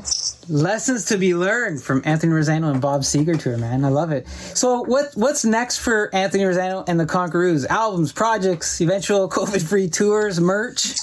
What's what's on? Uh, the- yeah, I mean, I'm I'm work, I'm in the studio now working on a, a bunch of songs. We've got six down. Um, Kyle and Jake got went into uh-huh. the studio with me, and we're, we're laying some stuff down that that's some of it was written, you know, uh, while I was on tour with Seger, written sort of post COVID. Um, you know, these guys kind of kicked me in the butt a little bit, and you know, they're eating up anything that I throw at them, ideas, and and helping me actually realize some stuff that I wasn't able to necessarily realize before, you know, as far as musically. So, um, yeah, we're in the studio now. We're, we're, we're recording stuff. I was there this morning doing some, doing some vocal stuff. Um, looking to put something out soon. Awesome. Um, and then yeah, you know, I've got some stuff. I'm going up to Maryland, like traveling up to Maryland in May. I've got some. I got a few road things booked. Um, I think people are still, uh, you know, not sure what's going to happen. You know, as far as any kind of tours or anything. Uh, I know there's some things that are popping, but um, I'm looking forward to getting out there and getting on the road and getting getting in front of people again. So yeah, I mean, just just sort of playing it day by day and looking forward to releasing some new music for people. I'm looking forward to that. Maybe we'll we'll get a chance to hear that, and uh, and maybe I can find a way to get you back up here in uh, in my neck of the woods up here in Canada, in just north of Toronto, even. Yeah, that'd be awesome. I'd love to do it. So, listen, I, I can't thank you enough for all this time, but I, I have one more. I usually end things off with a, a little bit of a rapid fire type of thing where I okay. say a word or two and, and, uh, um, you know, you say something that comes to mind. I know I've kept you a long time here and I really appreciate your time. Are, are you up for doing, doing four or five of these little items or? Oh yeah, sure, dude. Sure. All right. So I, am sorry. I, don't. I, I, don't. Don't feel like you're taking up my time. I know I'm pretty. I give pretty pretty wordy answers, and honestly, it's because I haven't really been out of the house in a year. hey, hey, me, me neither. so, so yeah, like you know what? I I think I think my podcasting that started last last fall, October. Uh, part of it was. I, am looking for new projects, and and and and I, uh, you know, I, I wanted to talk to people and help people out throughout COVID, and I thought, well, what? How else can I help them? Because obviously my music isn't going to be one of the avenues, but but if I can help them relate to a bunch of different things and and have them use this as a tool for for uh, coming out of COVID or coping with COVID or, or whatever, just even after COVID, yeah, yeah. and by all means. So, all right, so I'm going to fire this off to you. Your favorite guitar? Uh, changes day to day, but right now it's a three way tie. It's uh, Gibson Firebird. My wife uh, got me for my birthday uh, a couple years ago. Nice. A uh, custom made uh, gold top uh, guitar uh, made by a guy here in Norfolk, Virginia called Worth Guitars. They're great guitars. Check them out online, Worth USA. Okay. Quick little plug there. Yeah. Uh, and a pine body Telecaster Nice. That was made for me by a guy named Michael Reese, who has uh, a guitar shop in Hampton, Virginia, called Boulevard Guitars. Check them out too. He builds he builds uh, exceptional instruments. So Boulevard Boulevard Guitars, got it. Guitars. Yeah. Now, do you still have your uh, your first very first guitar?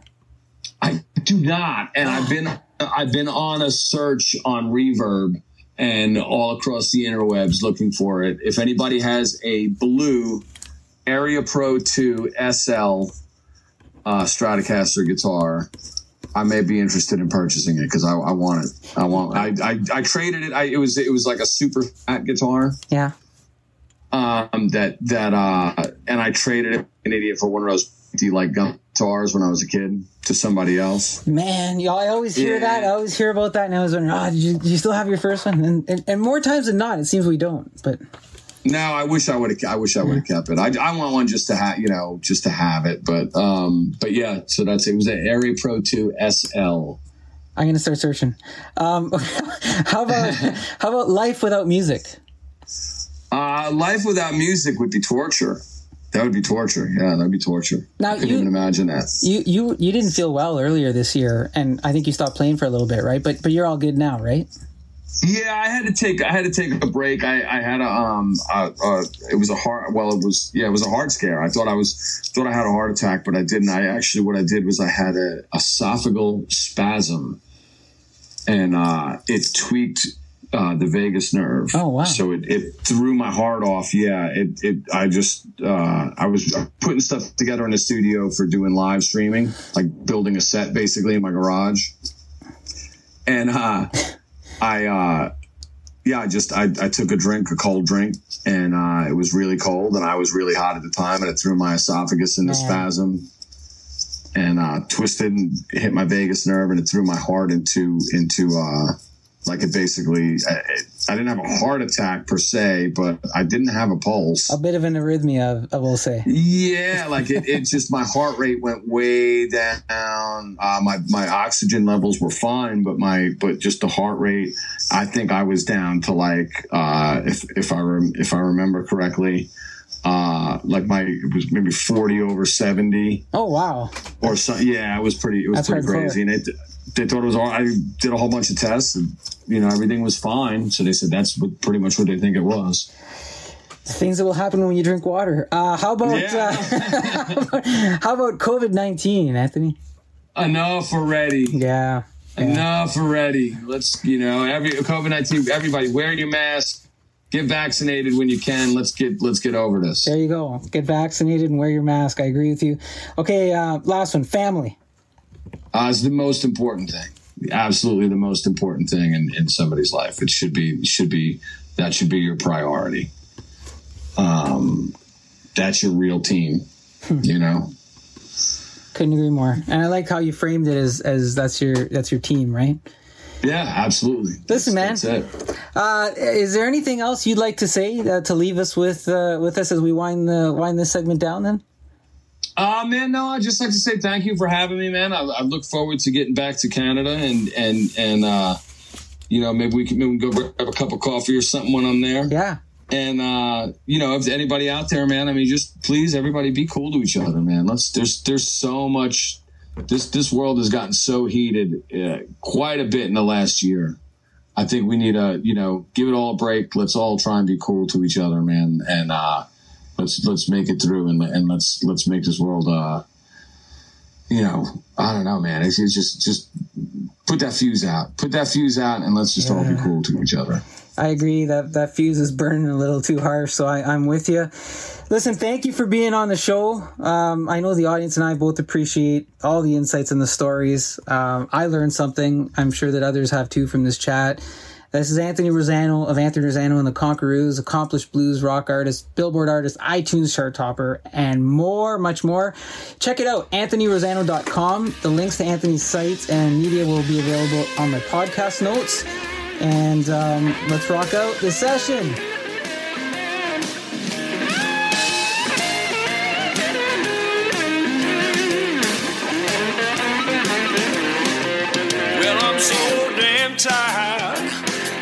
Chasing your taillights. While this broken heart of mine tries to read between your lines, it all keeps on adding up. Honey, I had enough of being your good time.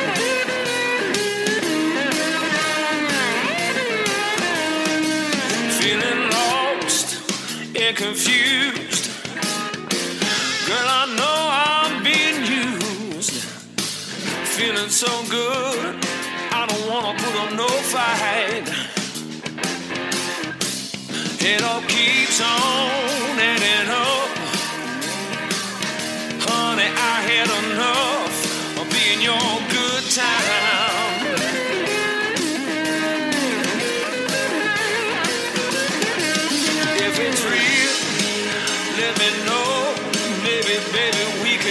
Just let it all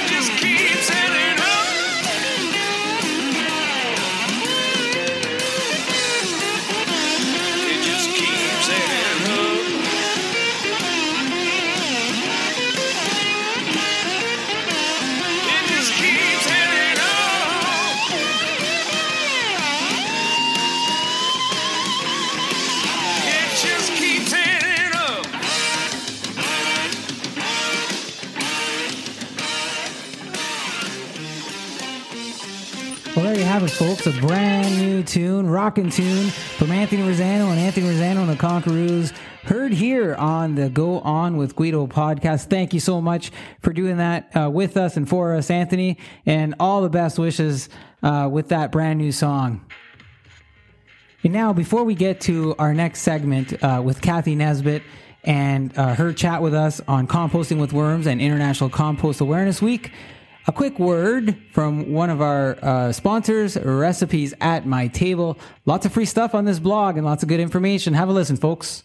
Recipes at My Table is a work of family, love of food, and sharing of stories. The stories keep the memories alive and make every day a party in my kitchen. Join me for the sharing of traditional Italian recipes and so much more. Visit me at www www.recipesatmytable.com.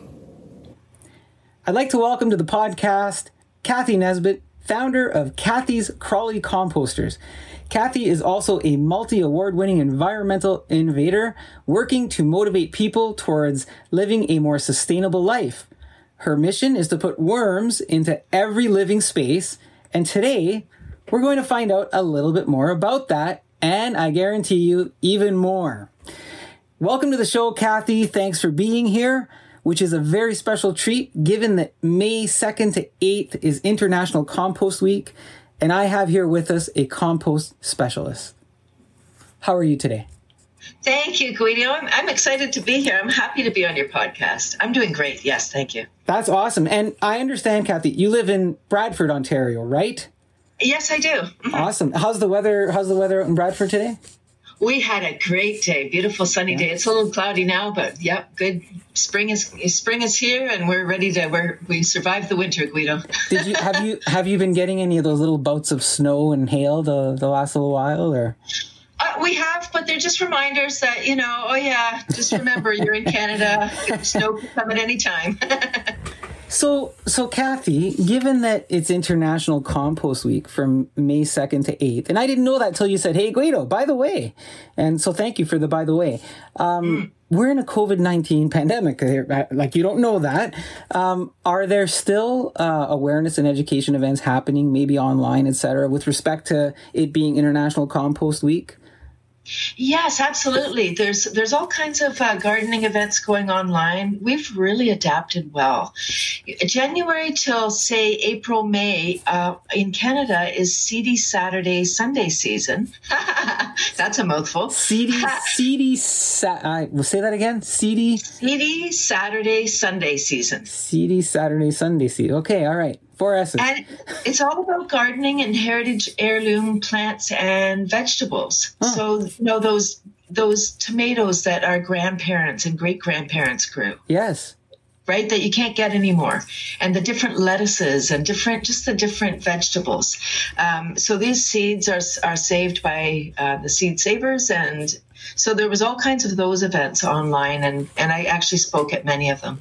That's neat. And I, I think I think when you're saying the ones our grandparents, we're talking taste. We're talking when a tomato tastes like a tomato, right?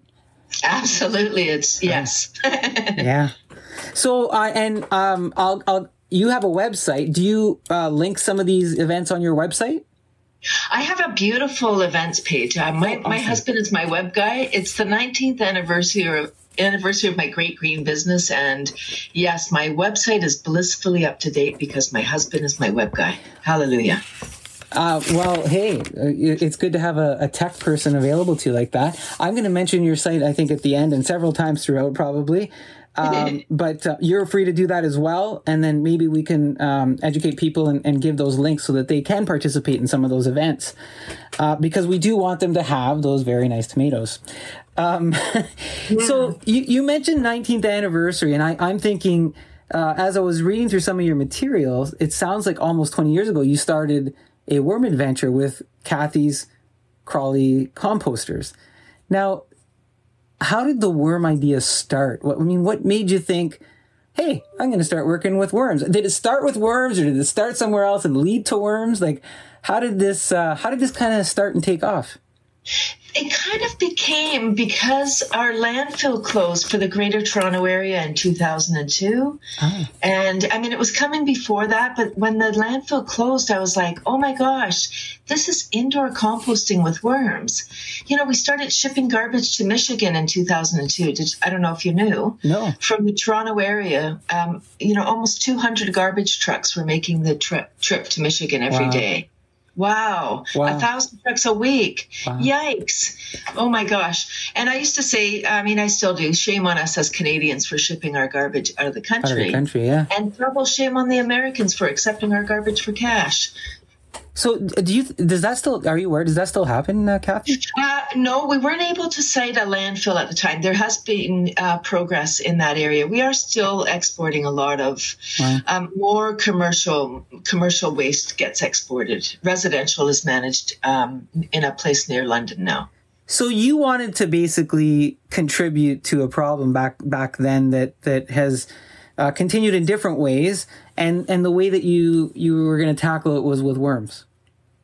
Absolutely, yes. So in the again back to Toronto, you know, in the Greater Toronto area, six million people, half living in condos, townhouses, without access, you know, uh, without outdoor space for composting Right. or access to the green bin. And my business is pre-green bin. We didn't have a green bin in 2002. Right.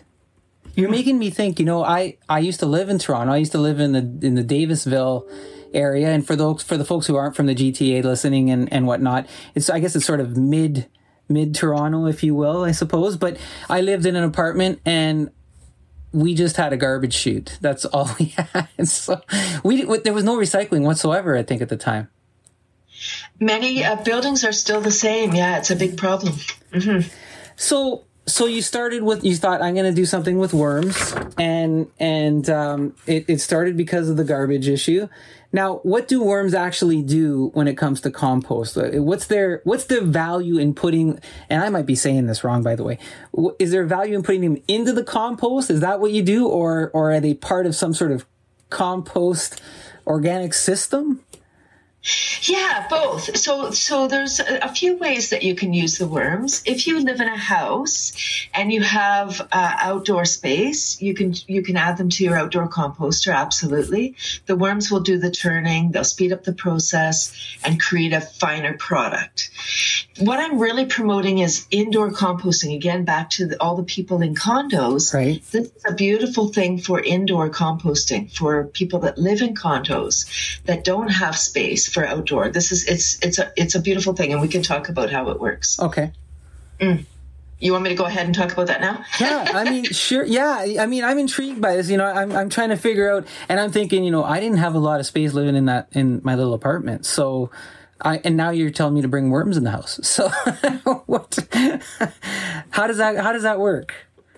Yeah, so any container will do. I do happen to have a beautiful um, system called the Living Composter. It's made in Ontario. It doubles as a stool, so um, it doesn't. You know, if somebody is space challenged, you have a small apartment or a small condo, a small business, um, you could easily um, take out one of your chairs and use the chair as your composter, which manages your food scraps and paper.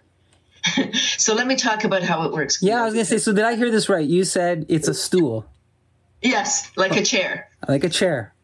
So the Yes. worms are inside the chair. Okay, got it. yeah, and so there's two trays, and uh, there's holes in the bottom of each tray, and then there's a basin at the bottom to collect liquid.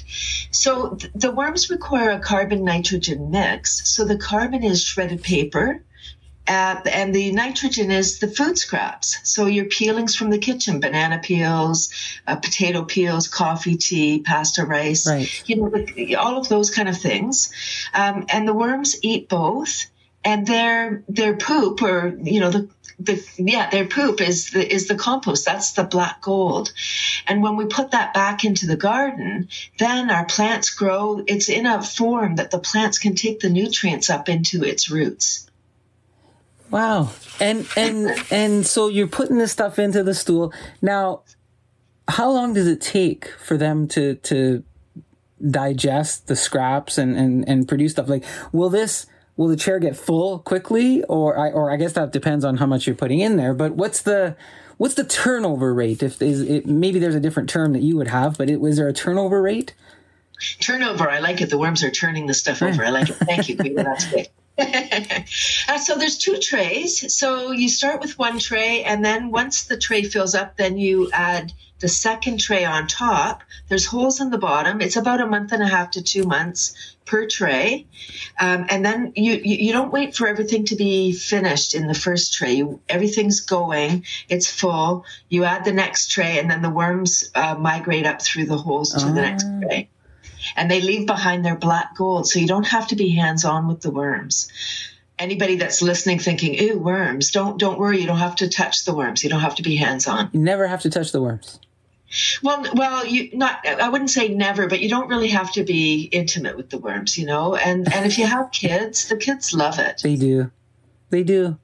Mm. So, do you have to keep adding more worms, or do they sort of self sustain in there? Great question. No, um, the worms they reproduce more than rabbits. I don't know why rabbits got all the glory, probably because they're cute.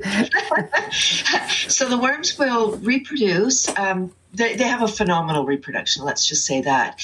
But they will only reproduce. You would never be overrun with worms. They reproduce to fill their environment based on available space and available food. Oh they're, they're smart enough to, to live within their their means and space. Within their means, that's what we need to learn. Yes. Yeah, I was gonna say a lesson for for man for humankind, right? yes. Yeah. Um, so that's kind of interesting. That um, so they're self sustaining, and um, so I guess eventually some of them kind of naturally just die off in there too. Yes, absolutely. Okay. So once once they you know if the, if you if you have a worm bin and you're like oh my gosh i have so many worms they will they will um, at that point you could take some out and add start a new bin. The worms that you took out will replenish and then they'll, they'll the ones that you added to the new bin will fill that space. Um, so yes the adults start dying off to make room for the babies. Wow just this little system within within the system itself. Now we're talking about composting and uh, you know uh, the the benefits of that and doing it uh, indoors in the smaller spaces. Now, do you consider yourself a worm farmer? Uh, do you own fields of worms? Like, where do the worms come from? yeah, good question. From the store, Guido. um, yeah, so um, it's indoor. So, so especially in Canada, it, the, here are the key elements. So, I do have, I do consider myself a worm farmer, and I do, I do consider all of my clients are worm farmers also. Every time somebody sets up a worm bin, now you're a worm farmer, right? Now you're taking ah. care of that creature and they're going to reproduce and you're going to feed them. They're going to create soil. So, yes, it's just creating the right environment. Where do they come from? They actually reproduce, they have eggs.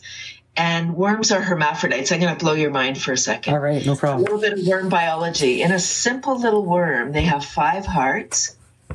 Um, they're hermaphrodites, meaning male and female. Um, once they've mated, um, they both create a cocoon or a worm egg. Mm up to 20 babies in each egg. I mean, it's just it's phenomenal the the wonderful fun facts, and it's a beautiful thing for again, again with the the children. It's a beautiful thing for people that have their kids at home. Um, you know, online learning for school. This is a hands on. You can't be on your smartphone when you have your hands in the worm poop. Right. Now you, you mentioned school. Have any of the schools? Uh, have you worked with any of the schools, or have any of the schools adopted some of this? Absolutely. Yes, yes, yes. Uh, I guess it's about 75,000 students have seen my, my wow. wonderful worm presentation. Yes. I, you know, I started my worm business in 02 and I was like, oh, everybody needs worms. and then I realized people were afraid of worms. And I was like, hmm, how am I going to put worms in every living space if people are afraid? And I started to do yes. school workshops and it's so beautiful. Having a worm bin in the class. I mean, you know, it's different during COVID, but yeah. um, um, when when school goes back, um, having a worm bin in the in the classroom, some of the teachers have reported some of the students will eat better because they want to feed the worms, but ah, they don't. Ah, cool. Right? Yahoo! Yeah. Yeah, they're eating they're eating the scraps that they could put into the into the compost. Smart. right? And they don't eat chips or they don't eat cheese strings. No. So so Cathy, what if someone says, "Hey, this is a great idea. I want to do that." What do you do for them? Do you go in and set up the the worm composting farm? Do you size it? Like, are there different sizes of these stools or anything like that? Like, will you do a consult or how does that work? That's a great, yeah, that's a good question. Yeah, so I, I help people out. My website has, as I said, it's blissfully up to date. I have tons of videos. Um, I really just ship out the the composter. It's re- it re- kind of like mixing up a cake. You just add water, mix it up. Um, add the worms in and then you start feeding. It's you know the, the uh, living composter it comes in one size four delightful colors. So you can kind of get more than one system. Or you know if you if people wanted to do their own sys- do their own thing they could get like a rubbermaid container. And then i have videos on my website how to set up the bedding. It's very simple. Um, you know we want to micromanage everything don't you find? Yeah, I guess. I guess you're right. We do. you know like if you look at the worms in the in the nature you can't see them because they're underground but you know nobody's tending to the forest nobody's looking after the right. forest soil the forest creatures all the worms the microbes the bacteria all of those little creatures are looking after the soil that's what we have to do once once we feed the soil compost awareness week so if we feed the soil the soil will take care of the plants for us Right. It gives back to us, right? Absolutely So is this uh, uh and I, I'm going to use the word is this a, a an expensive solution? Um, and and everybody has a different uh, idea of what expensive is, but frame for us what you know. If I want to do like one or two of these types of stools, what am I looking at? Well, before I answer if it's expensive, it's expensive for us not to do this. And I know uh-huh. you know we have this climate crisis happening right now. And food waste, managing food waste is one of the ways that we can mitigate climate change. Imagine not having to truck around all this organic waste.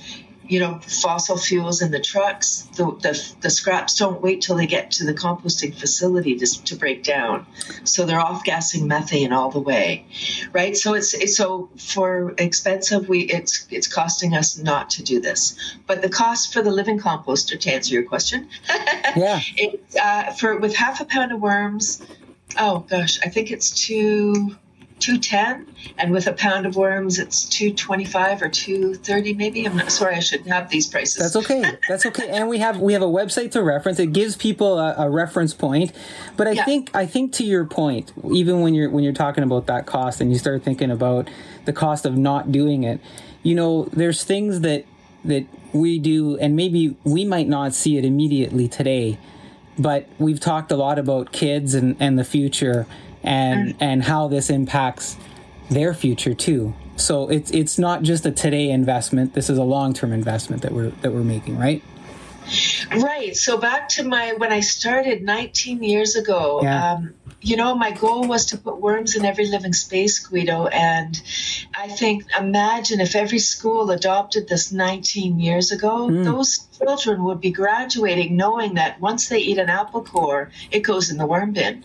Or once I eat an apple, the core goes core in the worm. the Like, worm where's bin. the worm bin? Yeah. You just toss it in. It's not a, you know, it's not a question of what I do with this. It's you add it into the worm bin. That's where it goes. Well, thank you But for. we're, we're not there yet. no, I was gonna say thank you for for for sticking with this for almost twenty years now, um, and uh, and helping the environment out and educating people along the way. Now, I, I have to ask you just just a little fun thing here. Have you been given a nickname by chance because of the worm thing, or My working title is Cathy Crawly Laughing Bean Queen. wow? And and to, just uh, pre- briefly to explain, the Crawly part is the worms. Yeah. Cathy Crawly laughing is I'm, I'm a laughter yoga teacher. You might have noticed I laugh a lot. Uh huh. Um, and and I also have a sprouting business, and so I I really believe, you know, at one time I was like, what the heck are these three options that I'm offering people? It's so random. but now I know these are are just simple things that this is how I live my life. These are simple, sustainable ways that if everybody did what I do, the world would be a much better place. It sounds like you found your passion uh, with this, uh, Cathy, and you're sharing it with the rest of the world. So thank you for that. Any any other thoughts before we uh, bring this uh, home? I just want to invite everyone to my laughter class on Tuesday mornings. It's free. Laughter yoga is the best medicine. I know we didn't really talk about that, No. but it's uh yeah Tuesday mornings at nine thirty.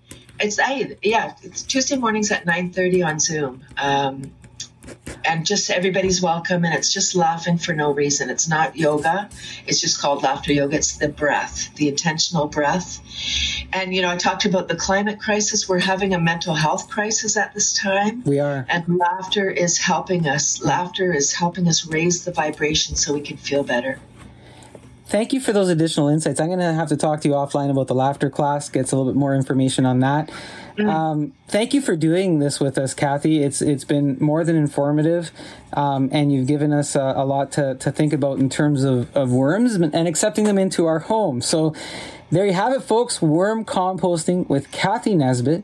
She can be reached at Cathy at cathyscomposters.com. The website is cathyscomposters.com and her phone numbers are 905-775-9495 or toll free at 1-888-775-9495 i'll have all of the contact information in my podcast notes thanks again cathy thank you guido Hi, I'm Richard Chase, introducing Chaser's Fresh Juice, a local business in Toronto. We've been in business for over 20 years, initially supporting our local Toronto area and now servicing all of Canada. Chaser provides fresh organic juices, ingredients including citrus zests, dehydrated garnishes, and fresh citrus peels to enhance any cocktail or recipe you can think of. We have successfully supplied restaurants, distilleries, craft breweries, and bakeries across the country. Reach out to orders at chasesjuice.com for any questions you may have. We are a customized fresh juice company, and I'm sure we can help you. Thank you. All right. Well, thank you, Richard from Chaser's Juice. Folks, if you call Richard and put in an order and you say, Richard, I heard the promo code Chaser's Fresh Juice 21 on the Go On with Guido podcast, he's going to give you 15% off your order. That's Chaser's Fresh Juice 21, heard here on the Go On with Guido podcast, and Richard's going to give you 15% off your order. It's good juice. I've tried it. I love it. His ice pops are good too. Talk to him about that if you get a chance.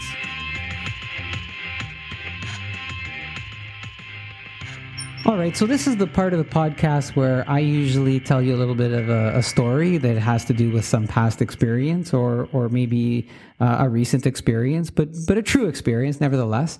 And so today I thought, yeah, you know, I'm going to tell you a recent experience, but I'm also going to get uh, some folks to help me out.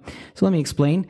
I uh, recently got the uh, COVID 19 uh, vaccine, and I received the the Pfizer variation. Um, my experience was that um, you know I booked online using the online booking system. I qualified because of the the area that uh, I reside in is uh, deemed a hot zone, uh, and I was able to uh, using you know your help. You punched in my health card number, and I was able to select the location, and and I was presented with a, a calendar for for time.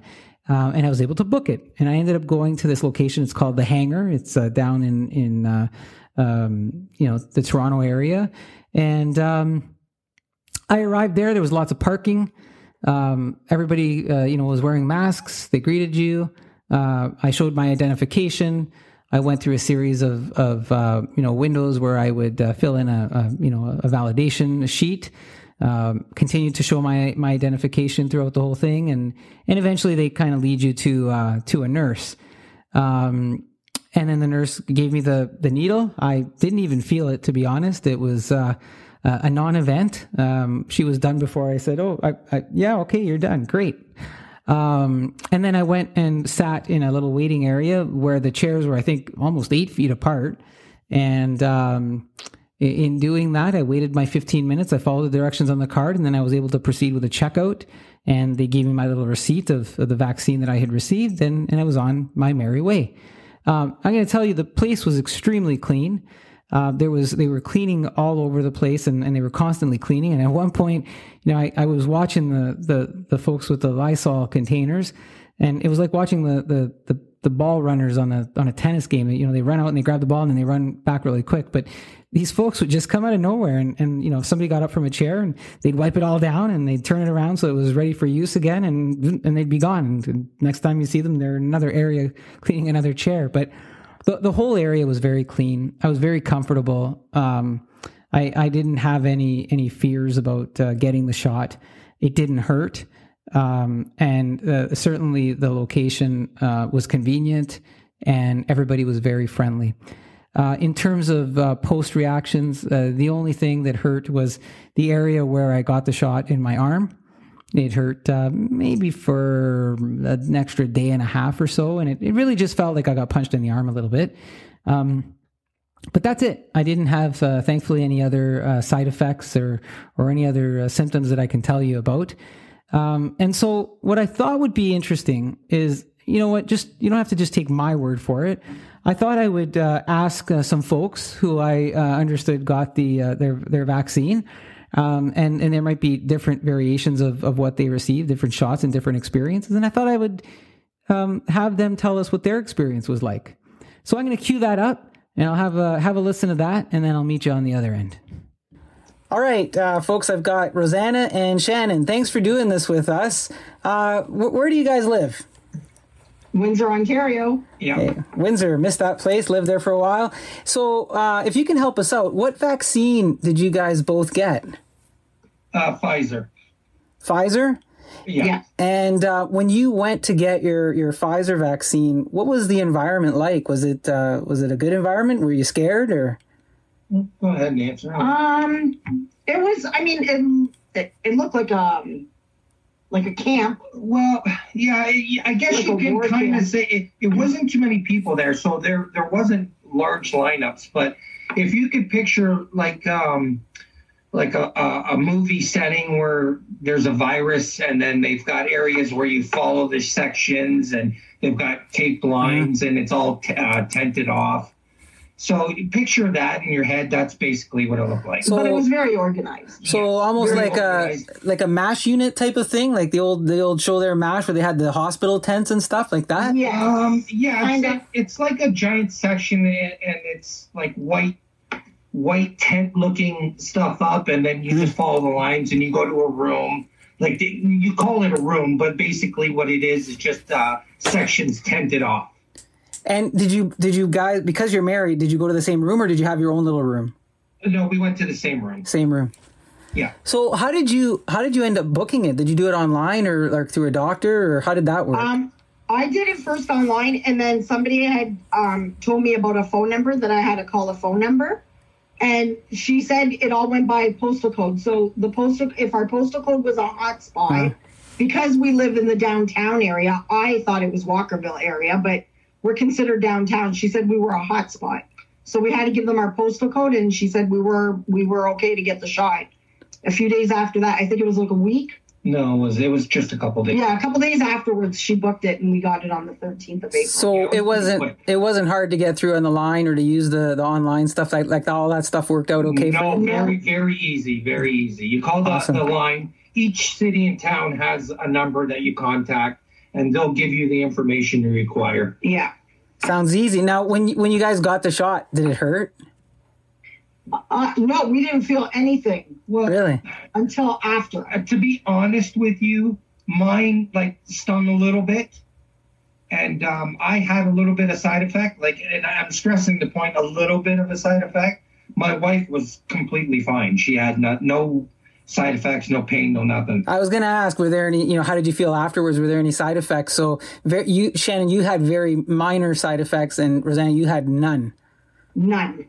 Yeah. Shannon had more headaches. Yeah, I had a, I had a two day straight headache that from morning like all night, all day, it didn't go away, and uh, a sore arm, and it was only for two days. Were you worried? Uh, no, not at all, not at all. no. So, to folks, if you're if you're giving advice to folks, you're saying, hey, it's it's easy, go do it. It's not a big deal. Well, my advice uh, would be before the shot, I was zero protected. After the shot, I'm 80 to 95, and I'm quoting what they because we had asked them. Yeah, we asked them, and, And- they and- said that we're more protected now than we were before we didn't get the shot. so I feel 90% better that, you know, all is good. Right on. Well, thanks, Shannon and Rosanna. That's uh, that's awesome. Thanks for sharing uh, your experience with folks. Really appreciate it. Take care of yourselves. Yeah, you too. All right, Thank, thank you. Hi, we have Alan with us. Alan is here to talk to us about uh, COVID nineteen and the vaccine. Alan, uh, where where do you live? Uh, I live uh, in Toronto, around the Bathurst and Lawrence area. And uh, Toronto, and uh, you got you received your vaccine, right? Yes, yeah, maybe uh, a week and a half ago. And uh, Alan, what uh, which one did you end up getting? Uh, I ended up getting the Pfizer Pfizer vaccine. Pfizer vaccine, okay. And when you went to get the vaccine, um, did you did you book it online? Did you get a call? Is it through uh, another avenue? How did you how did you manage to get uh, get there? Yeah, good question, Guido. Um, I, I live in a, what I guess is deemed as a hot zone. So uh, found out uh, through a neighbor that, uh, given my age and, and where I'm living, I qualify for uh, for um, for a vaccine. So online, the Humber uh, River Hospital had an online booking system that I was able to uh, book. I booked over the Easter long weekend, and I think in a week or two, I managed to get the appointment um, at the Downsview Arena Clinic. They're not at the hospital; they're running the clinic out of the Downsview Arena. And the the booking was easy enough online, no glitches, went through smoothly. Yeah, once once uh, once there were appointments available, it was uh, it was took about maybe four or five uh, tries to uh, throughout the course of the Easter long weekend. Once I realized that they were accepting or I did qualify for uh, vaccines, it took uh, I got three or four four or five times to, to to get an appointment. And once I did, very straightforward, very easy. And so thanks, Alan. And when when you went to the to the location there uh, at Downsview, what was the environment like? Was it was it uh, accepting? Was it uh, uh, strange? Was it difficult? It, it was, yeah. It was. It was actually. It was. It was a very pleasant experience. Actually, in, almost impressive. I'd go uh, say it was. Uh, very well organized. I think I probably interacted, and by interacted means where people were guiding me through probably about through the whole process, maybe about 15 people guiding me through, Wow. uh, I don't know, maybe about 100 feet of, uh, of uh, lines and arrows that I had needed to follow. So it was uh, very well organized. and you felt you felt safe there. Oh, definitely. Yeah, they were. I mean, they they gave out new masks, so they wanted everyone, I guess, to use a new mask. Right. And lots of hand sanitizer, lots of social distancing. Um, yeah, no, no, no concerns at all. When you got the shot, did it hurt? Um, no, uh, they they did warn that there could be some side effects. So um, I uh, I sleep on my left side, so I asked them to get the shot in the right side just in case. And uh, probably about maybe I don't know five or six hours later, I started to develop a little bit of arm pain in my shoulder. Um, nothing excruciating by any means. It, it was sort of touch, but uh, otherwise fine. Uh, I'm glad I got it in, in my right side because it did make sleeping a little easier. But uh, but otherwise, yeah, I was, was certainly no no no real discomfort or any other side effects. So uh, yeah, so I guess nothing else, just a little bit of discomfort, and, and away you go. Were you at all worried about getting the vaccine, or or after you got it? Was there any worry or concern? No, no, not at all. I, I mean, I did a, a bit of research. I, I know that the Pfizer didn't seem to have the same challenges that the AstraZeneca had, and, and to be honest with you, had that been available, I would have taken that as well. But uh, as far as I understood from the Pfizer, there there really wasn't as, as, as great a concern around any blood clots like the AstraZeneca did. But Right. overall, no, there was no no worries or concerns. Well, thanks, and thanks for that that that little bit at the end too. So you got the Pfizer, but you're saying, hey, I did enough research. I would have taken the AstraZeneca no matter what. I am in a hot zone and no side effects. Thanks for doing this with us, Alan. Hey, anytime, Guido. Right on. Thank you. Take care. Bye bye. Hi, Renata. Thanks for doing this quick uh, chat with us about the COVID 19 vaccine. Can you tell us where you live? I live in uh, Leamington, Ontario. Oh, okay. Wow. Down, down south. And what vaccine did you get? I got the Moderna. Moderna. And um, when you went to get the, the Moderna vaccine, um, what was the environment like? Um, well, I went to the uh, Windsor Essex Health uh, unit on Princess Street in Leamington, and um, I was just blown away by the efficiency and the warmness of everybody. So um, I found the environment uh, very uh, warm and inviting. I didn't have to wait. I was in and out in about uh, 30 minutes. Wow, thirty minutes, and and it sounds like it was it was a, a, comfortable place. Now, how did you get into that unit? Did you have to book online, or was it through a, a personal doctor or anything like that, or? Um, well, they are very organized down in Windsor, Essex, and uh, because of a pre-existing condition that I have, I was on a uh, priority list. So they called me, and uh, the appointment uh, was booked in uh, April. Wow. Well, it's good to hear that you got in. Now, did uh, did getting the shot hurt? Not at all. I didn't even know that she had put the needle in. Awesome. And afterwards, did you have any uh, side effects or anything like that? Um, I did, but uh, you know they were mild compared to uh, having COVID. Uh, so for me, I had uh, the next day some tiredness and chills. And uh, with the Moderna, if you have some female listeners out there, you um, one of the side effects is uh, swollen uh, lymph nodes under uh, the arms. So I did have um, swollen lymph nodes under my right arm, which where is where I got uh, the vaccine. Oh, interesting. But I was concerned, and when I called, they said those should be gone within a few weeks, and it, they are going down. Were you? Were you? It's good. It's good that they've gone down. Were you worried going in, or worried afterwards when that happened? Um, I was not worried about getting the vaccine. I was um, very emotional getting it. Actually, I cried when they gave it to me because I was thinking of uh, all the people that, you know, could have been saved with this vaccine that, you know, right. have not been in the world. And I Right. felt a lot of gratitude. Uh, being able to receive it. Um, no, with the symptoms, I, I wasn't um, afraid either because they do, they're very thorough. They do give you the uh, sheet with, you know, what can and can't happen. I was just worried because the lymph node was quite large, but like I said, it has shrunk now. It's good to hear. Uh, thanks for giving us this info, and hopefully it'll help some folks out there. Take care, Renata. You too, Guido. Bye. Bye. All right. Uh, hi, Jamie. Thanks for doing this uh, little COVID 19 uh, uh, call in here. Uh, where do you live? I live in Sault Ste. Marie. Sault Ste. Marie North. Awesome. And um, Jamie, what uh, what vaccine did you get? Got the Pfizer. You got the Pfizer.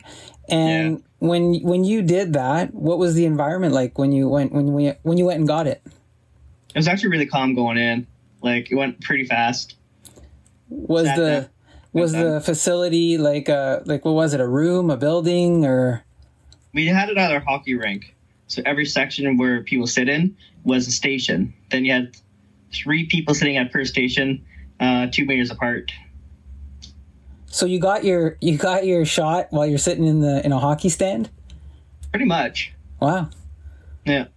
that's kind of neat eh did you get a free hockey stick or no i'm just kidding um so how did you end up booking that did you have to do it online or call in or I did it through work because I'm a healthcare worker. So they kind of just called me and booked my appointment that way. so it got it was all kind of prearranged and they said hey here's your date or whatever Yeah. Cool They called me up, asked me what time I want to go into before work or after work. and you just had to bring your id and, and in you went sort of thing i guess eh Well, I had to make sure I brought had the paperwork and everything. now did it hurt when you got the the needle No, I actually didn't even realize I got the needle done. to be honest with you. that quick So, yeah, it went pretty fast. And how about how about afterwards? Did you did you feel anything? Any side effects or anything like that? My arm was a little sore, but mostly I was tired and really thirsty next day. So that but, thirstiness lasted like a day. Yeah, pretty much. Were you at all worried going in or coming out? Not really. Needles don't really bother me or anything, so I just went in as well, I did like another day. But the vaccine, you weren't worried about the vaccine in any way. Not really. I don't really think much about the vaccine. As a PSW, like the flu shot. as a PSW, do you feel safer having it, or or were you okay even before? I just feel it'd probably be better to take it for the families and the residents wise. They feel more comfortable. Good thinking, Jamie. All right, listen, thanks for sharing your experience with us, eh? You're welcome. All right, so I'm here with uh, Rob uh, to talk about uh, the COVID 19 vaccine. Rob, thanks for joining us. Um. Thank you. Where, where do you live, Rob? I live in Richmond Hill. Cool. Just Richmond down the Hill. road from you. Just down the road. Wow, this is perfect. I, I get a good sense of, of what's going on then here. So, Rob, what uh, what vaccine uh, what vaccine did you get? I decided to go for the AstraZeneca just because my uh, of my age and uh, was the first available. Okay, and and when you went to get the AstraZeneca vaccine, where where was it? Like, what was the environment like? Like, uh, did you go to a building or something? Or It was a pharmacy. So so my wife basically she booked the appointments online and she happened to get it too. And uh, it was pretty easy. I mean, you just book the appointments. We booked on two two or three different pharmacies. And the first one to reply with uh, with an appointment was uh, was the um what do you call it? Uh, uh, pharma. What's it called, Joan? Rexall Pharmacy. So when you and I was going to ask, how did you book it? You booked it online, it seems. So what did um, when when you went there? Did you uh, did you have to stand in line or, or anything like no, that? Or no, no, because they give you a time slot, a ten minute time slot. So basically, they say we have an appointment for Tuesday at, at uh, six p.m. and uh, then I got one for six ten p.m. Right? So we we showed up.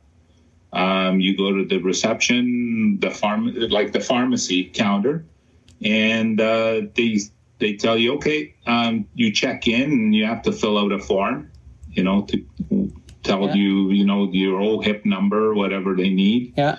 And then you just uh, sit until the pharmacy, the pharmacist calls you and gives you the shot. Do you go? Do you go to a easy room, or does he give it to you right out in the open, or do you go to a room? No, no, there's a room. They have a, a room that you go in, like a cons- consult room, Okay, basically. all right.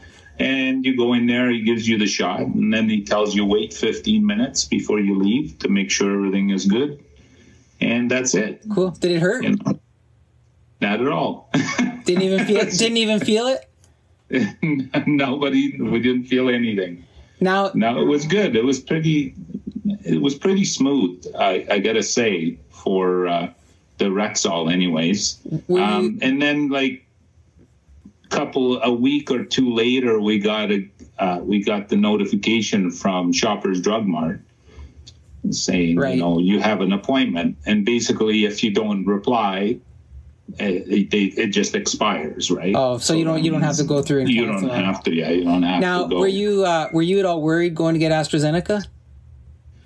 Uh, not really, not really, because uh, I, basically I know that millions of people got it in England, and yeah, there's a risk with the blood clotting and stuff, but but then again, I I listened to uh, all kinds of medical people saying that um, there's more risk with other medications that give you more, you know, there's more risk of a blood, blood clot with other medications than the AstraZeneca. That's pretty impressive. The, the fact that you listen to medical people when you're, you know, some medical advice about medicine. That's that's really good. Yeah, Um, guy. There's there's a there's a, a Dr. Gupta from the uh, University Health Network. He has a really good um, video on that that really explains it well, right? So it sounds like you did a little bit of research too. Now, did you have any side effects? The only well, yeah, like the next day, you, I you have uh, uh, we both got body aches, um, and you feel uh, tired, but really no fevers. We didn't get a fever. Some people do experience a fever, like my sister. She ha- had the AstraZeneca, and she had a low grade fever for right for half a day. You know. And th- then 24 hours later, it's okay. Everything's good. And now you're you're slated for your second shot too, I guess, right? Yeah, and that's that's the thing. Instead of being three weeks or a month later, now it's they're doing it three to four months later, right? Cool. Well, Yeah. thanks for thanks for uh, sharing that with us. So, Rob, Richmond Hill, AstraZeneca, mild, mild uh, symptoms, Symptoms. there, and um, You're welcome. So you're saying go for it then uh, to folks, hey Rob? Yeah, yeah. There's cool. I don't think there's that much of a risk. Tell you the truth. Thanks, Rob. All right. Take care. All right, folks. Well, there you have it. There's my story on COVID 19 and the vaccine. And we heard from some folks who went out and did get the vaccine and, and their experiences. And that's just there for your information and your consumption, whatever it is that you decide to do. And whatever that is that you're doing, I hope that you continue to do it uh, safely so that we can all get out of this pandemic and get back to some level of what we thought was normal. Now, listen, to close things out, I've got Anthony Rosano and the Conqueroos. Anthony's coming back with a little tune, an acoustic version of The Chain, and he's going to help us take the podcast out for this month. Thank you again, Anthony and the Conqueroos. Thank you, Anthony, and take us out with The Chain.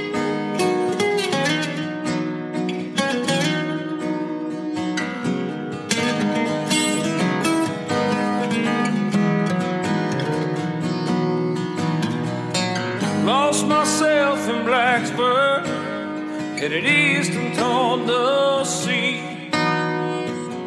Traded off who I was, who I was supposed to be. Been twisted on this throttle, holding on for my dear life. Since I threw away that bottle